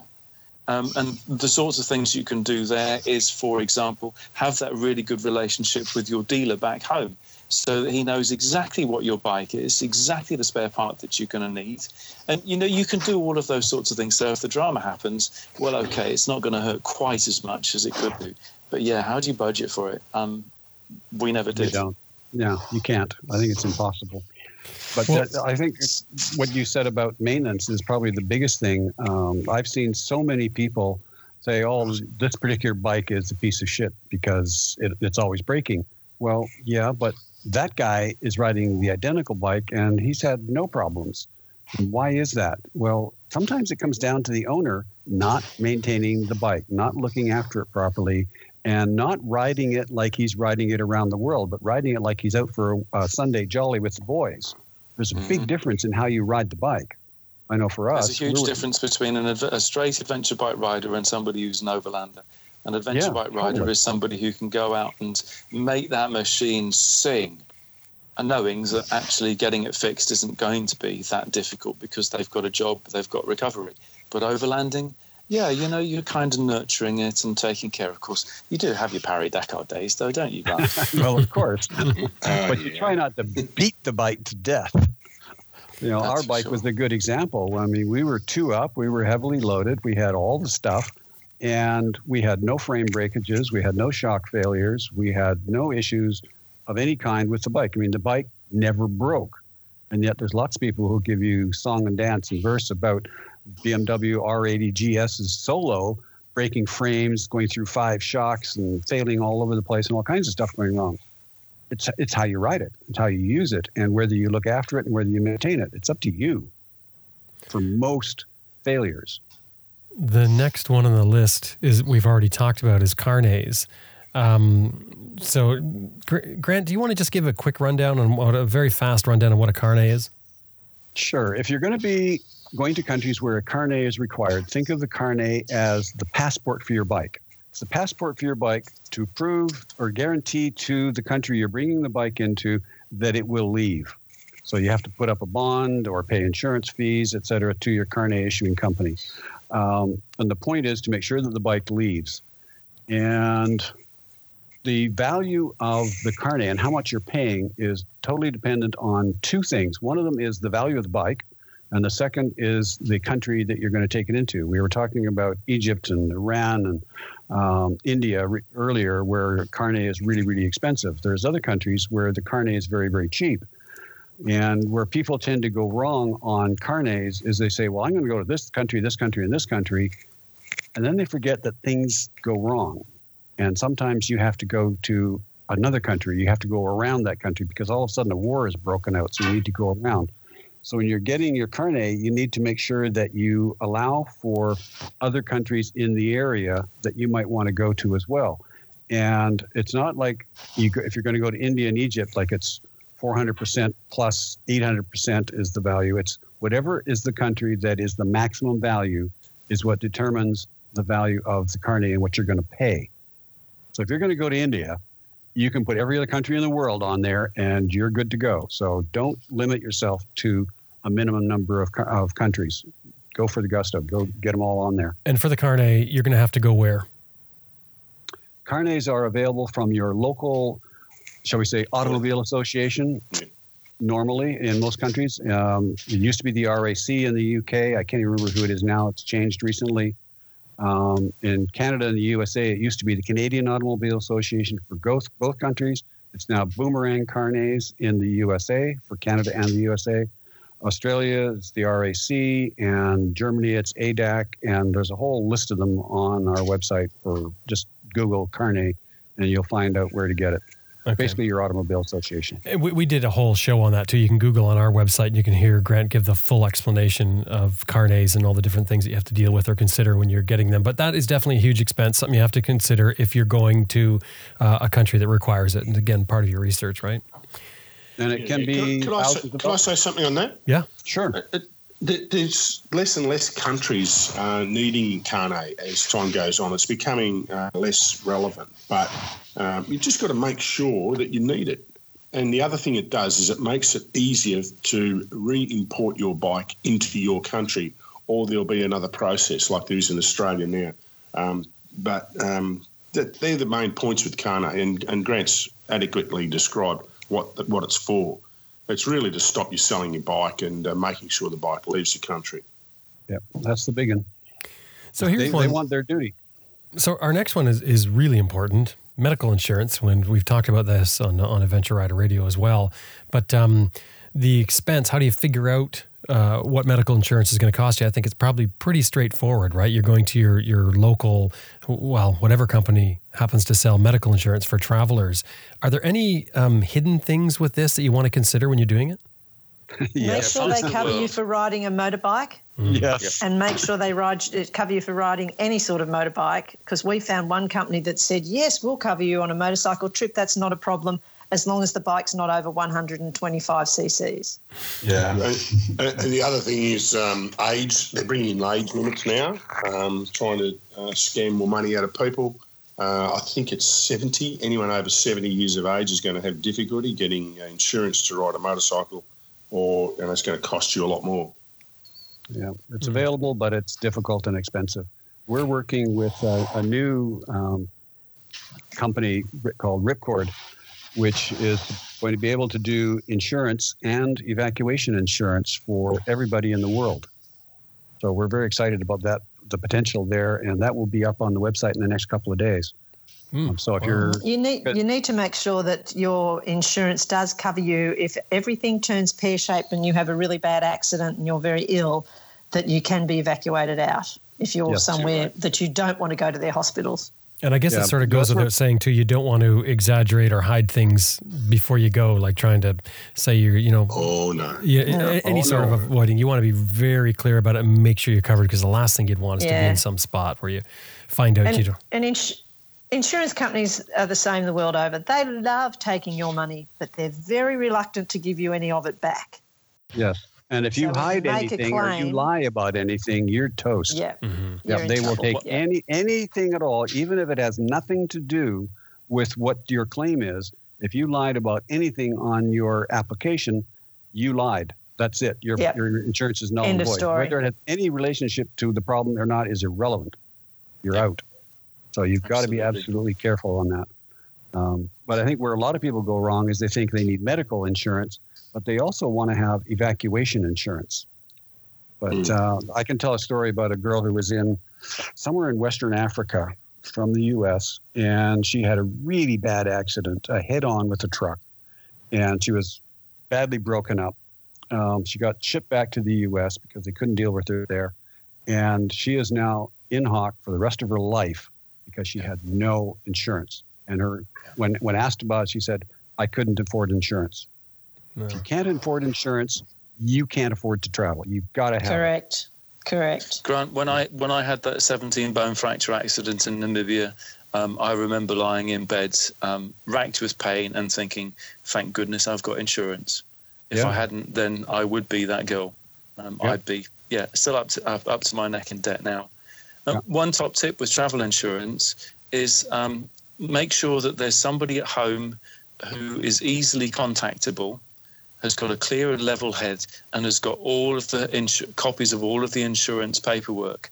Because you may find that you have something that goes pear shaped and you're lying in a hospital bed with very poor communication ability and you're having to try and deal with your insurance company, it makes far more sense to have somebody at home that you can phone and say, This is the situation. And then they start making the telephone calls and everything else for you. Yeah. Well, if you've got a good evacuation insurance um, system, they will t- all you have to do is contact them and they will take over and deal with all the kind of that, that kind of stuff right up front. That's part Absolutely. of what yeah, that's what happened with me, Grant, um, when things went so badly wrong for me in another instance. That was in Chile. Um, and but actually getting the contact going with the insurance company in the first place was the hard bit. Once that had actually happened and the situation was understood by the insurance company, then everything ran really smoothly. But it was that first bit that was complicated. You know, Sam, that's good advice for any traveller. Um, thinking of any contingency to have a grown up at home who can take over if things like, say, your credit card collapses or it's stolen and you need money and you're having trouble communicating with banks wherever you are. A grown up in yep. your home country can deal with your bank and sort things out a lot quicker. So I think yep. it's a good idea to have someone who can help when things turn turn poorly for you. Yeah. And they should I mean, have your pins and passwords too. They should. Yeah. Yeah, so they get into talking, your account and deal with it. We're talking budget here. I mean, this makes it uh, is is really important point on a budget, isn't it? Can you imagine? I mean, hanging on a telephone in some really strange land that you've had to travel to to get to to use the phone, and um, ultimate you know, multiple opportunities chasing around trying to get through, and all of the rest of it. When actually you could have just made that one phone call, spoken to a person at home that you trust, and got all the details, and bang, that's it no dicking around with trying to deal with banks and getting put on hold, even though you're in some strange land for half an hour and it's eating your money, uh, whatever. Um, yeah, no, and it's, and it's peace of mind. Yeah. And as well for insurance, there's bike insurance to consider. And I, I just saw a posting on Facebook where someone uh, had taken a bike to another country and they thought they were covered by one insurance, by the by that country's insurance. I guess the, the, the insurance they bought there, and then they had to sort of deal with their insurance company what do you do? I mean, I guess again, this is something you can research. I'm, I'm sure there's plenty of information on Horizons Unlimited, but um, are there any surprises here for insurance for bikes? Mostly so, there isn't. Okay, so for, for budgeting, I'm talking about. So, is there any surprises? Like, in other yeah. words, are you going to run into something with an extra well, cost? I, I, think you got to you got to look at the level of insurance you want. If you're going to take your whiz bang, you, um, thirty thousand dollar bike uh, to Europe, well, you want to insure the bike itself, or do you just want to have um, um, third party insurance. But to insure the bike itself is so expensive, so expensive. everywhere. You just yeah. take out the local third party. So if you run into someone, you're covered. Yeah, mostly I find that getting insurance for your motorcycle in a foreign country is either impossible and they literally laugh at you for being silly enough to ask, or it's the price is it's completely ridiculous. So yeah. most travelers, 99% of travelers, for the bike are self-insured. And I can tell a story about these guys that just posted on Facebook this morning. Um, two KTM 990s in Amsterdam in a secure lockup, gone, stolen. Yep. Wow. So oh. it happens. That's Europe. That's Europe for you. now, shipping can certainly be a huge concern. Um, what oh, would yeah. a person have to consider with shipping? I think there's a couple of things there. If you if you're leaving your home, uh, you can afford to to put it in a freighter and ship it across the world, but be aware uh, of time delays. If you if you're doing it in a part filled container, it's going to get offloaded and reloaded into a container in some other port. And um, you know, I think we've explained the stories of, of us having to wait uh, three weeks uh, longer than what we thought for a bike going to the UK, and then ten days extra for a bike going into Chile. Um, so, and look at the cost of flying your bike because when you fly your bike, it arrives uh, pretty much the same time as you, and you can then um, access it very quickly because they don't want it sitting around in an airport. The um, the freight handlers at airports are far far more efficient than anything at, at docks, um, and I really think that um, it's now becoming almost uh, level peaking in cost wise to fly your bike, particularly between um, the Americas and uh, the U- uh, Europe, is uh, is quite reasonable now with uh, the different rates. I think with Canadian Airlines grant and yeah. and people like that. Um, but if you can, you know, and, and time is not an issue, yeah, well, you might want to um, uh, use sea freight. Yeah, I'm absolutely opposed to shipping your bike out of country. Shipping it home, okay. But as you were saying, all kinds of delays. I mean, we shipped our bike from Canada to New Zealand. We got to New Zealand, went down to the docks. The bike's in, in port. It's all fine. But there's a strike. Two weeks we had to wait for the dock strike to end before we could get the bike out. So, yeah. and all our camping gear was in the bike, it was in the saddlebags. We couldn't even camp. We had to stay in a hotel. That was not in the original budget at all. We were supposed to be out there camping and traveling and seeing things. But instead, we're stuck in a hotel in, in Auckland. That was silly expensive. So, yeah. but if you're shipping it home and the bike doesn't arrive, so what? Yeah, it doesn't matter. Well, it's not important. Well, our, our, last journey, Grant, you know, we uh, we shipped out of Busan in in uh, South Korea to yeah. travel to Melbourne. Now, there's heaps and heaps of uh, cars and things being shipped to Australia all the time via that route. 18 days in the ship to get to Melbourne, that's fine. Yeah. 18 days sitting on the bloody docks to get it out because of the inefficient systems we've got on our docks here in, in Australia. You know? And I, you know, I'm just frustrated uh, riding across uh, the bridge on one of my other bikes, looking down at this freight yard where I know my BMW is, and I can't mm-hmm. get to it. Yep, yep. I, I look at it air versus sea like this: How many thousands of years have people been shipping stuff by sea? And how many thousands of years has somebody been trying to figure out how to put a little extra money in their pocket and add another job? Okay? Get the message? okay? So that's sea freight. Whereas air freight, the number one thing on air freight is it costs. It's expensive, and stuff doesn't go by air unless you want it quickly. So it, airplanes are efficient, they're fast, they're quick, it's done swiftly. Um, costs at the port are very low, whereas the costs at a seaport are huge. I've seen quotes where the port costs to get the bike out of the port is more than the shipping, like double the shipping cost. And that can be by surprise too, can't it? Seen that too. That's a huge surprise. yeah, like I mean, it's not something you you you research it at first, and you won't come up with those charges. It's only when you get no. there and you try and get it out. Yeah, Absolutely. Oh, Because when you go to a shipping company and say, I want to ship my bike from here to there, and they say, it'll cost you this much. Great. 600 bucks, 800 bucks, whatever. Brilliant. That sounds really cheap, way cheaper than air freight. Then you get to the other side and you discover that that price that they quoted you up front is only to get it out of the country. It's got nothing to do with getting it into the next country and out of the docks a lot of the time these guys don't know how much it's going to cost you to get the, the, the, bike into the country that you're going to anyway. They know about their end of things, but not the other end. Yeah, and they don't. Um, I mean, care. with a delay, with a delay, it took um, me six weeks to get my bike out of the harbour in um, in India, um, yeah. and that turned out to be a very interesting experience. Well, I'm and sure it was. Fortunately, it was India, so it wasn't that expensive. Um, no, but you could be forced. Total like, scheme.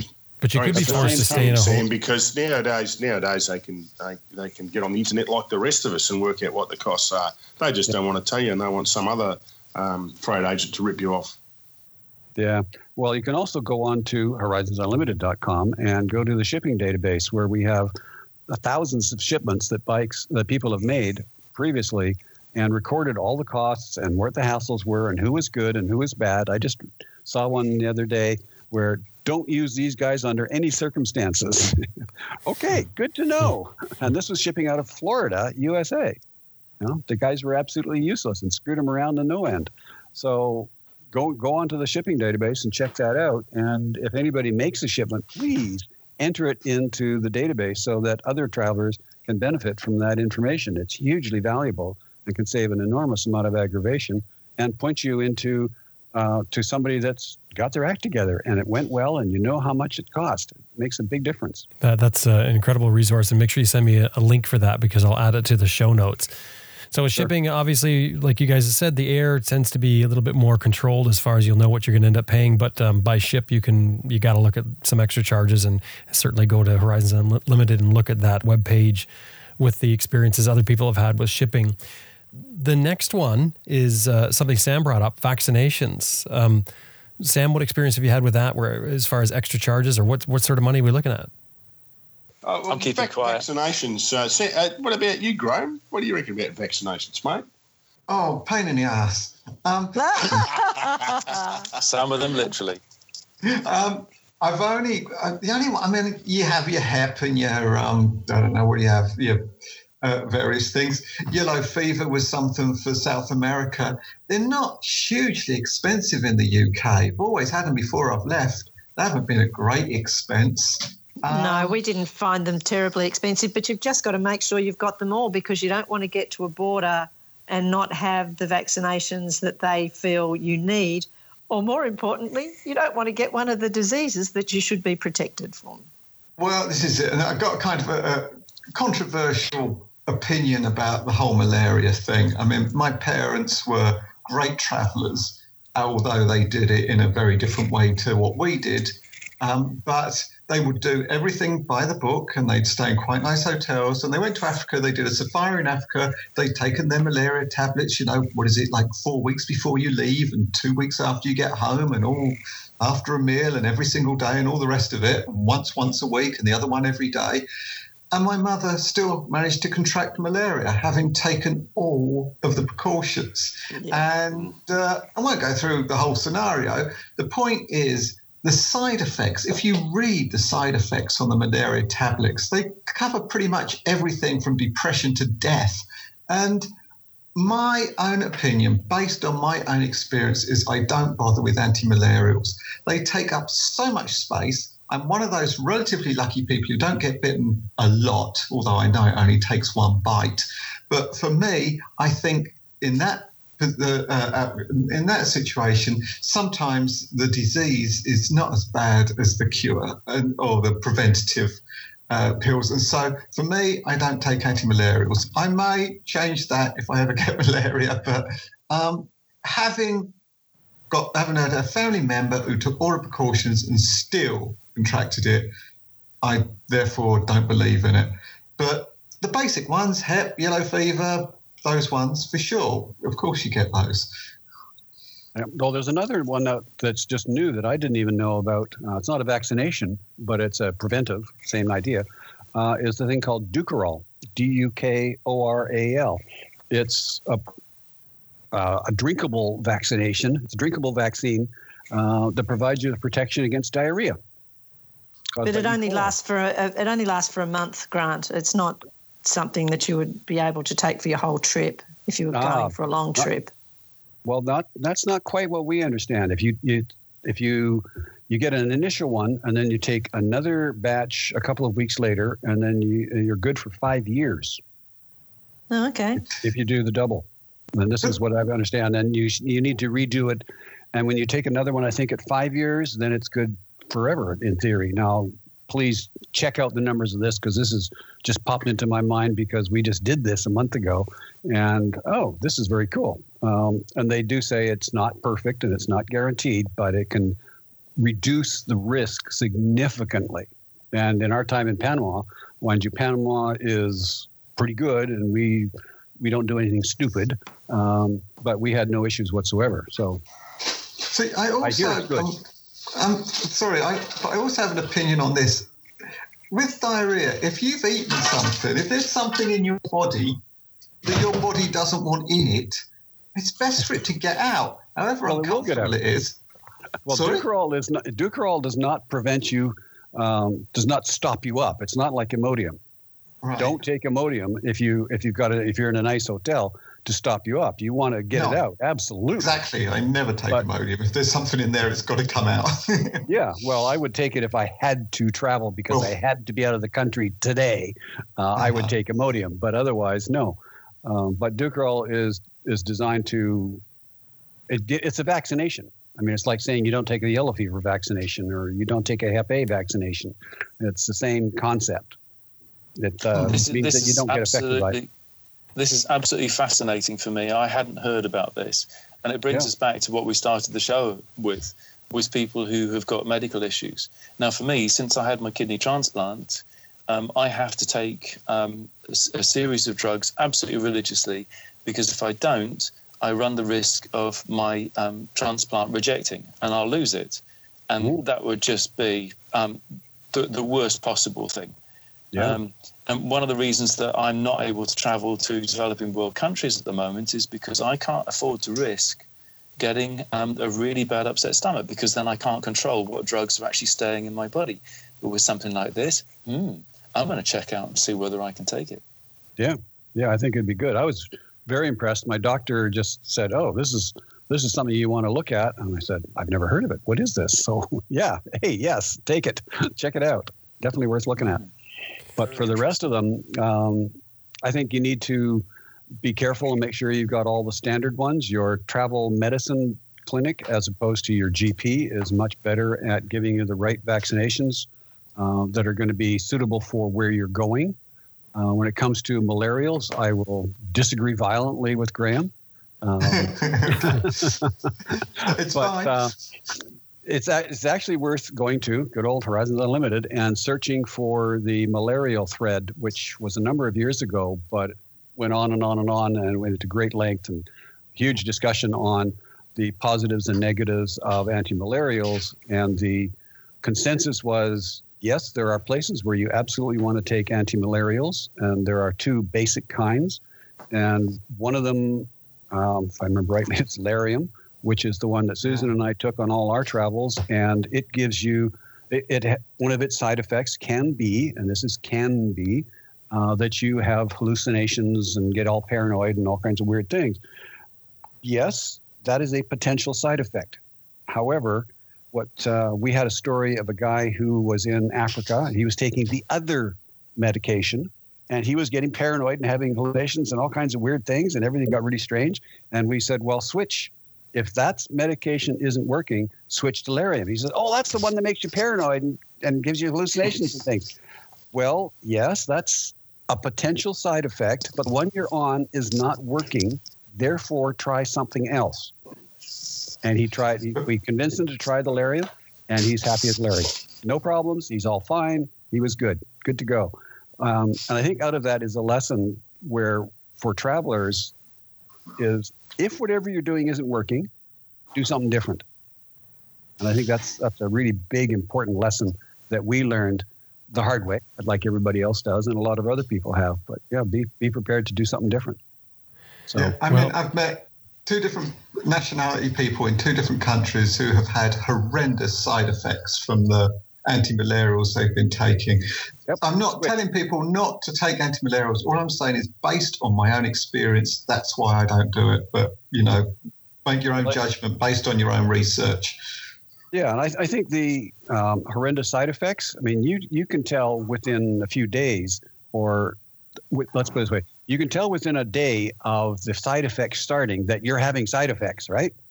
Uh, well, yes and no. I could tell she was having side effects. She didn't know she was having side effects because her hallucinations were so real, she couldn't tell that they were hallucinations. Wow. Okay, that's a pretty major hallucination.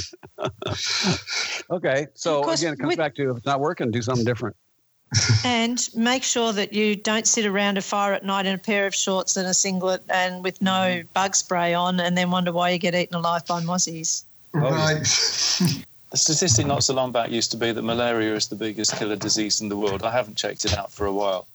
But hey, if the biggest oh, yeah. killer disease in the world, and malaria prophylactics, as I understood it, um, don't stop you getting malaria what they do is that they lessen um, they they lessen the effects of malaria. So if you're getting um, the, the, the, the, the, you know the, the side effects of um, the results of malaria, such as fever and um, and so on, then you've got more time to actually make it to a doctor so that you can be treated.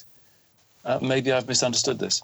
The biggie is prevention in the first place long, you know, long trousers, long sleeve, um, bug spray on everything, everywhere that's all, all covered. Yeah, and make sure you've got a good mosquito netting. Don't assume that there will be one there. Even I've seen mosquito nettings with more holes in than you can imagine. It's just they're useless. You've got to have your own mosquito netting, and you can get mosquito netting that has bug spray built into it. Yeah. So you've got you got to prevent, prevent, prevent in those areas. Just pulling us back to budgets that we're that we're we're, we're concentrating on. anyway, you're going to have to spend money. yeah, you can't. You you can't scrimp and save on vaccinations. As you said earlier, Jim, you're going on a bike trip where you have to have a bike, so there's an expense. If you're going to go to um, obscure places in this world and even not so obscure places that have diseases that we don't have in our home country, you need the vaccinations, even down to rabies. Because you're on a bike, chances are you're going to go through a village and some mad dog will chase you and try and bite through your your bike pants or whatever. And if it's a rabid dog, well, you don't just don't want to have your trip ending like that. So it's it's a it's a no brainer. Just have to get them. Yeah. So, and, and that's pretty easy to check out. You can check out which countries need vaccinations and then find out where you get yes. your vaccination, what yes. the what the costs are for it. So that one's fairly straightforward and, and no real surprises there. Um, bike consumables, Sam brought this up, such as tires and things like that. That's sort of, sort of straightforward. You know what vehicle you're riding and, and what it's going to need. You can sort of do a rough estimate of how many miles you're going to get out of everything. Medications, um, Sam brought this up. If they need to be bought privately, Sam, you want to run with that? Um, well, I mean, a, a, lot of this we covered with um, what we were talking about in the first part of the show, with having the, the right prescriptions and knowledge of what the generic names are, and oh, okay. um, if possible, making forward arrangements and having, um, as Shirley said, um, such a good tip, um, translations of the medications that you need. But also, I mean, hey, common sense comes in here. Allow yourself plenty of time because you just don't know how easy it's going to be to find them. So leave them until the last minute. You could be dropping yourself right in it. Okay. So yeah, we, we did cover a lot of that, but that's something you want to consider about um, as, as far as traveling. And, and like we uh, we also talked about is how long you're going to be and how you're going to get your medications, things like that. But but so for for budget again, what the other thing that we have here on the list is, um, and this is from Sam as well, city accommodations and transport um, with dealing getting your bike out of port. Um, that's what we talked about with Carnets. Um, would there be any other surprises there? I mean, that, that's really all. That's what you were referring to, right, Sam? Yeah, absolutely. Um, you know, I've met people who um, have been in countries where it's not cheap to stay in the city, and their bike has been due in on the second of April, and three weeks later they're still being told, "Oh, don't worry, it'll be here in a couple of days." So they're having to hang around in this really expensive city and traveling backwards and forwards because people aren't emailing or answering telephone calls and having to go down to the docks and all of the hoo ha and expense of doing that and it can just burn a huge hole. And of course, you know, when you're in this situation, you can't push off and go traveling on a bus for, for three weeks or rent a car necessarily because you've got to be there. Because if your bike arrives um, and you don't clear it within the set time, which can be a week, um, then you start paying storage fees. And in port areas, that can be really expensive. So it's well worth um, bearing that in mind when you're considering shipping um, that you can have these costs on top, which can be painful. Okay, so we, we went through a pretty exhaustive list here. I'm, I'm sure there's going to be some things that are left out, but I think it gives someone a good idea when they're planning a trip. The, the only thing that I was going to ask of you guys at this point was are there any surprises, any things that we haven't talked about where you, you may have dealt with yourself or you've heard of someone else going on a trip and finding that there's been an expense that sort of blindsided them? Yeah, beer. Are you serious? yeah. Oh yeah. Wine in Norway. Budget breaker. Do you know in some developing world countries, um, the price of one beer is the equivalent to a whole day's good eating, and sometimes two days good eating. Beer is something to be very, very careful of. And of course, as we know, once you've had one, then the other one tastes quite nice, and then the third one tastes even better still, and the fourth one, you stop thinking about how much it's costing you. You can burn through your budget very, very quickly. I know, party pooper. That's a good tip, valuable for beer.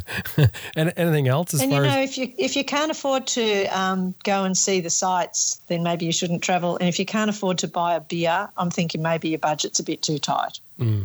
Yeah, so get some extra in there for all those type of things. And I, I know that you guys have all said, and you said in, in this episode as well, about um, going somewhere and finding that you can't afford to buy whatever attraction it is. It's, it's, sort of ridiculous. So you certainly want some sort of slush fund in there that you're going to draw from for those type of things, those attractions you you didn't count on. Mm. Yeah, absolutely. Yeah. Too right.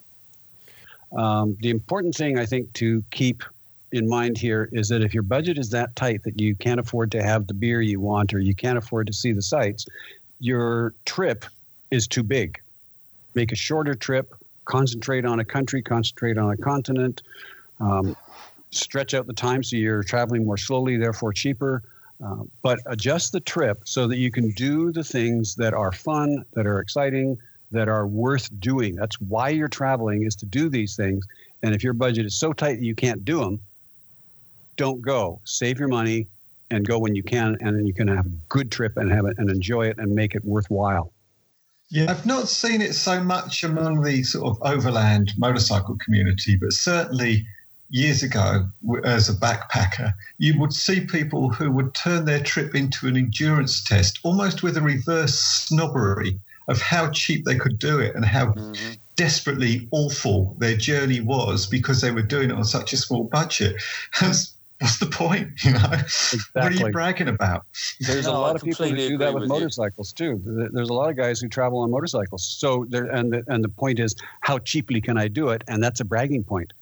That's not the point. The point is to and have an experience, to enjoy it, to come away with something that you've learned, you've seen, that you that has changed you and made life better for you, and making it as hard as you possibly can just doesn't quite cut it for me. I just don't yeah. understand that. I'm feeling a little bit defensive here because having spent eight years traveling around the world and having had an absolute ball doing it, except for my usual disaster mishaps, um, yeah, of course we were we were concentrating on traveling on a budget. But did it stop us doing the things that we wanted to do? No, it didn't, because the things that we were being careful with with our budget allowed us um, the freedom to do the things that we that were out of our normal budget. If you with me, so there you were some countries where I had one beer um, did I miss having beers? Yeah, from time to time I did. Did when I treated myself to a beer, did I get the buzz out of it that I thought I was going to get? Well, no, not really.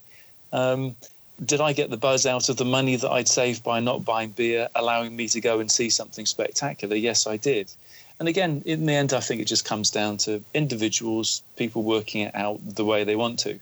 But my point about beer is that, you know, I have seen people who've ended up having to finish their trips early because they've been out and they've got pissed every night. And they don't remember um, the value out of getting pissed every night. Um, they just remember waking up in the morning and thinking, bloody hell, did I spend all of that? Mm-hmm. Wow. I was supposed to be going climbing that mountain or scuba diving or whatever it was. Geez, I can't do that now. And so that's that's the point that I'm making. Not not really being a party pooper, but just you know, being careful with your money out there and thinking about those sorts of things, the frivolous things, allow you to do the things that you really want to be doing while you're out there, rather yeah. than just dribbling money.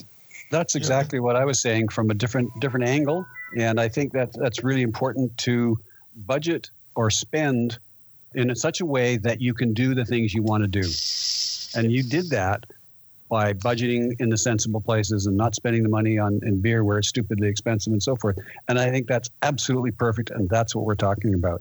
Is I, I, I suddenly feel less defensive. Yeah, yeah. no way. You're, you're absolutely. I, I don't think you can be defensive at all. I think you did it exactly right, in that you did what you wanted to do, and you spent money where you wanted to spend it, and you had a great time and you didn't spend it where it wasn't going to give you any benefit. And that's the secret. It's like you say, the guys that are getting pissed every night. That's like, and then they can't have a good time on their trip. That's crazy. So you got to pay attention to that. I think if you want to brag about endurance and hardships, it's how hard you saved and how many hours you worked prior to your trip. That's where the endurance is. Yeah, I think it's critical to make that up to do that up front. And I, I'm constantly telling people if you're if you don't think you got enough money, don't leave now. Work another six months, and then you will have enough money to do it in a way that you can enjoy and have that little extra cushion so that you're happy and comfortable. It's so easy to earn money when you're at home in real terms, but it's so much harder when you're on the on the road. Yeah, we're running a little long here, so we should um, wrap things up, and and that's really good. We had a ton of great information there. All right, so now for plugs, Graham, what do you got? Oh God, Jim, I thought you'd never ask. I have been waiting to do this plug for over a year. All the other plugs have been very insignificant plugs compared to this plug. This is the plug I've been waiting to tell you about because by the time you listen to this, assuming that is that Jim gets it, takes his normal two weeks to edit it, and he probably will, titswank, then what I think it's going to be is as you hear this live, my book, my first book, In Search of Greener Grass, is going to be available in North America. The big Fantastic. plus means that North Americans are not going to have to pay that uh, outrageous amount of postage to have it sent from the UK. It's being published by Road Dog Publications, who have been on this show, or at least been on the Adventure Rider Radio part of this show. And they've done several other people's travel books, uh, Antonia Bolingbroke-Kent, one that comes to mind. And their book is slightly different format insofar as it has more pictures, but they're black and white pictures, but they are within context in the actual chapter rather than being in center pages in color and it's just been reworked. It has been read again and re and copy edited again, so there's even less mistakes, which is making it really quite uh, spectacular and professional. But so the big thing is not only is it available from Road Dog, it will also be distributed to various other motorcycle travel book distributors. And I think because it's got what, what are they called? Um, Congress Library of Congress number. It means you can go into your Barnes and Noble and what have you, and you can say, "I would like to order in Search Greener Grass by Graham Field." And they say, "Oh yes, certainly, it will be in in I don't know a week or whatever." So that's my big news, my big plug. It is the first of three. Hopefully, by the end of the year, all three will be available. But as of now, in Search Greener Grass is available to North Americans. Da da da da. Very nice. I didn't know you had a book out. Oh, did I not mention that? so that's great. Will it be? You said you can walk into a store and order. Does that mean it's going to be on the shelves as well, or a possibility? It will be on the shelves in a few select stores. Um, the distribution network isn't huge, um, but so I don't think you're going to be walking into your Barnes and Nobles in Chicago and seeing it there. But um, but they will at least be aware of it. It will be on their computer. They will be able to order it for you. So it will be significantly easier to get hold of it without those outrageous post and package costings. In Search of Greener Grass, available in the United States. Now, is that Canada as well? Um, possibly. I don't know if we do little countries like that, but just keeps coming. so hang on. So if somebody wants to order the book, or if they want to get the book, eh, do they have to go into the bookstore, or is it somewhere else available in the states? Or they can they get there are some other places, and I probably should have looked that up, but there are definitely some motorcycle book distributors. But the main thing is, and we'll probably put this link on at the end of the show, through Road Dog Publications, uh, it will definitely be available on their website, and that might be the quickest and easiest way. However, if you don't want to, if you're computer illiterate, which means you won't be listening to this show anyway, you can go into your bookstore, or your granny can go into the bookstore for your birthday and order it and get it that way. And, and and when it says North America, yes, I'm sure America is included, but I doubt Mexico is. I mean Canada. I mean, sorry, Canada is included. I always get those two. Always get those two confused. And it's now, what about Amazon? Is my big question. Is it ah, available uh, well, on Amazon.com? I'm not sure how that's going to work. Uh, I should know that, Grant. It's a really good question. I'll have that for next month's plug. okay, because there's also Amazon.ca as well. Is there? I mean, I know all the, uh, the it's on all of those as an ebook, but I don't know. I think oh, I'd be guessing if I said yes or no. I should find that out. It's a really good idea. Yeah. Okay, well, check with me anyway. Okay. Good plug, and nice to know that it's, it's not it's not the same version. I think that's kind of cool that it's all changed around. You've got some additions to it. I like that, and I really like the idea that the photos are mixed in with a story. I know that's not always possible in books, but I do like that. Well, it was a it's a great advantage. I mean, I personally I like color photos. However, having the black and white ones certainly in context within the within the text and the reproduction is incredible i was looking at these on the pdf and I was noticing detail that I'd sort of forgotten about from when I was actually there. So I think it's a really good reproduction quality. So um, I didn't have a choice in that. It has to be black and white. That's the format of the of the printers. But um, yeah, it's, uh, and, and, there's more photos as well because they're black and white. You're not limited. So uh, yeah. Oh, and it's got a foreword by two um, two two people you may have heard of. Um, a, a, guy who also rode a motorbike and wrote, and wrote a couple of books called Ted Simon, and someone else a little bit closer to us called Sam Manicom. Very nice. But you, are like, I mean, you're really in the big leagues now. I tell you, getting uh, forwards like that. But anyway, on to Sam. What do you have for a plug, Sam? Ah, well, um, first of all, I, I, just want to quickly say congratulations to Graham because I think that's a magic achievement. That's a really special thing to have been able to make happen. Um, so good on you, mate. Thank you. Um, promo for me, right? Okay. Well, um, I've got a really busy time coming up in the United States this year. Um, I'm going to be touring parts of the West, doing presentations. And the first one happens at Overland Expo just outside of Flagstaff in Arizona. This is a huge event. It's three days, very buzzy, um, 12th, 13th, 14th of May. And the reason that I'm mentioning um, these events now is because it gives people a chance to get them into their calendars. This is the ninth year that Overland Expo has happened. And this year it's a brand new venue. I'm really looking forward to seeing what the score is with it because they normally pick pretty good spots. Um, what's happening? Well, it's an event for 4x4 and overland um, truck drivers and for overlanding and adventure motorcyclists. And it's three days of training, classes, presentation, off road driving, gear, films, and just, well, loads of stuff. Um, people um, can do a Google for that. So I, I, really enjoy it, and this will be my um, third or is it fourth year going?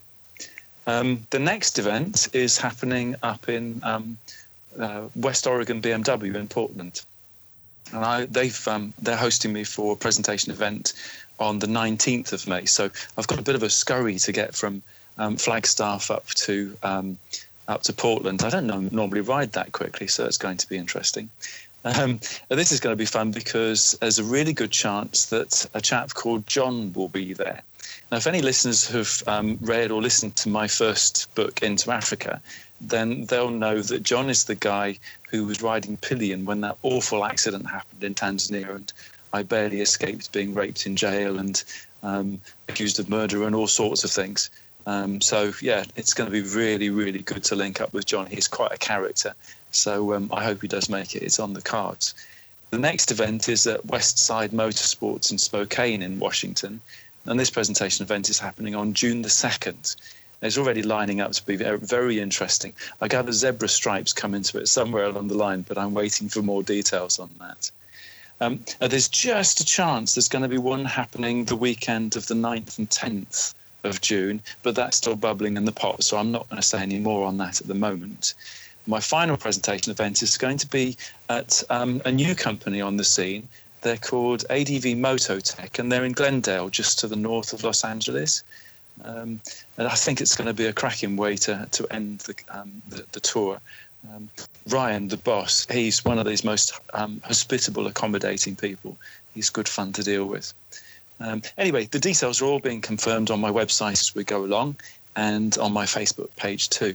And it'd be fantastic to get a chance to link up um, with listeners um, if they're in the areas of these events. So that's Flagstaff, Portland, Spokane, um, and um, Glendale in LA. Very nice. Wow, that's a that's a busy time you got. How long are you going to be in the states? I'm going to be in the States for about five weeks. Um, funny enough, I've just booked my flights today, which was very entertaining, was my internet Wi-Fi dropping out on me all of the time. I've probably booked 10 flights, so I might be flogging someone eBay. Grant, what do you have for us? We've got lots of fun. Uh, we have 25 events this year. And it's just kind of blowing our mind how many we've, we've got. A couple of new events. Russia, uh, for those who haven't heard, Russia is happening June 23 to 25. We have Indonesia. Some of you will recall Jeffrey Polnaja, who spent, I think, seven or eight years riding around the world on his Ride for Peace from Indonesia. He's hosting an Indonesia HU Travelers meeting May 18 to 21. So those are two big new ones. Uh, of course, we've got all the hums, the hum Monashees, hum Appalachians back east, August 11 to 13, the Monashees, July 28 to 30, and um, hum España. That's going to be a, a good one. We're looking forward to getting over to Spain again. That's October 2 to 5. So have a look at horizonsunlimited.com slash events and check out all the events. There's probably one somewhere. I think we're on like five continents this year. It's um, it's a little daunting. The, uh, it's going to be the, something. Uh, the Bulgarian one was just confirmed as well, Grant, I think, for the weekend around the 1st of July. I hadn't heard that yet. Okay, that's 26. Grant, that's absolutely phenomenal. Just think about what a bad influence everybody's being with all of these events. Excellent. Oh, we love it. We love it. And, and the best part is that all of them started by somebody saying, hey, I want to have a travelers meeting in my country. What, what, what do I have to do? And we talk to them, we set it up, and we get them informed, we inspire them, we help them figure out what to do, we work with them on location, get it all started. But it all comes down to it's all volunteers who say, I want to have a travelers meeting here. And they make it happen. So it's kudos to all our amazing crew of volunteers. For us, it's like having about 100 bosses. You know, somebody says, Hey, we're getting go started here. I need this information. Right. So Susan and I got to scramble and get what they need.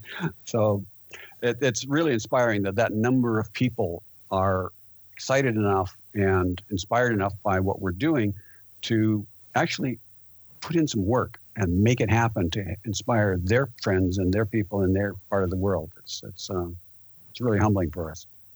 Grant, I've just had a thought. I would love to know how many people have been to a Horizons Unlimited event since you started. What, 15 years ago? 16 years? 17 right. years. 2001 in our backyard in Slough was the first one. And that was the only one in the UK that I missed up until last year. But um, I would love to know how many people have actually got out on the road as a result of having been to an, a Horizons Unlimited meet. Yeah, I it would like to know that a too. lot. I think so. Fantastic. It, you know, I keep seeing pictures with there's an HU sticker on the bike, and the only place they get those stickers is by going to an event or ordering a DVD. Of course, if they order a DVD, they, we give them the sticker too. But basically, they were at an event, so that's that's really cool to see. So whenever you see one of those HU stickers, that guy probably was at an HU meeting somewhere. Grant, is this the first one in Russia ever? First one ever in Russia, yes. Very cool. And the first one in Indonesia. Um, Bolivia is new this year as well. I forgot Bolivia. Yes, Bolivia is just a mini meeting. It's just a little one, but that's April 21 to 23. So that's our first one there. Uh, Switzerland. Yep, Susan just reminded me. Switzerland is new this year, August 25 to 27. Um, Montenegro is back. Ireland, HUBB UK, of course, June 15 to 18. Um, Brazil was just this last weekend. I don't know. There's so many. And of course, go to horizonsunlimited.com slash events. That's what I was going to say. The, the website, horizonsunlimited.com forward slash events. And of course, we'll put yes. a link in the show notes. Cool. The other thing I want to mention is I mentioned this last show uh, that it was coming, but it is here now. All the Horizons Unlimited Achievable Dream Adventure Travel Guide is now available for download and streaming on Vimeo. Vimeo.com slash Horizons Unlimited. It's all there. Very cool. It, it is the way that people are going now, isn't it? I mean, people do want to find sure. stuff online and, and, get it immediately. And, and I th- the, the, the, interesting thing you said last time was that um, some countries you have problems shipping to, and for them, oh, it's it's imperative. Yeah, we've been getting. Uh, it's been interesting. It's been out now almost a month, and we've had orders from places like Russia where we wouldn't even consider sending a DVD to. Um, places like Malaysia, South Africa, um, Nigeria. Um, few other odds and ends of countries, there's, there's quite a selection of places that people are now saying, oh, I can download this. Cool. And boom, it's done. comes down. And, and all of the uh, downloads, by the way, are available in HD, whereas the DVD series was done in standard definition. So you're getting even better quality and resolution than the original DVD series. Oh, very, you guys filmed it all in HD to begin with? Yes, we did it all in HD. Well, there's a few snippets here and there that are not in HD, um, filming the forwards in Samoa was uh, done in standard definition, for instance, but the rest of it's all HD. Brian and Shirley, what do you have? Yeah, I don't have one. No, I'm bereft of uh, thought in that regard of some other issues uh, going on.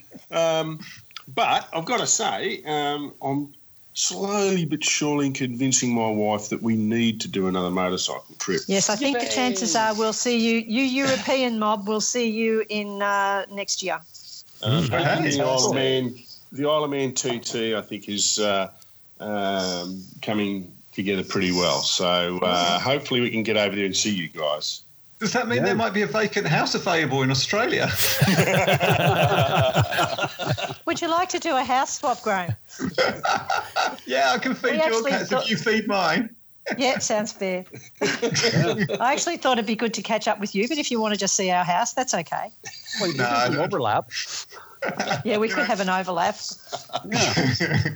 and you need to budget so in there. See what... Make sure you schedule for HUBB UK there, Brian Shirley. Well, let's see how we go. But uh, that's in the planning stages at this this point. Cool. Well, that wraps things up then. I guess um, we're going to have our after show party. Uh, I'm going to suggest oh. here we've got the Barbie going. Jim, yeah. Are you going to do that little bit where you say, "Has anybody else got anything they want to add?" Well, I was, but like we're already like pushing. To, I think I'm going to be three weeks editing this piece, but all right, hang on. Does anyone else have anything to say? No, not me.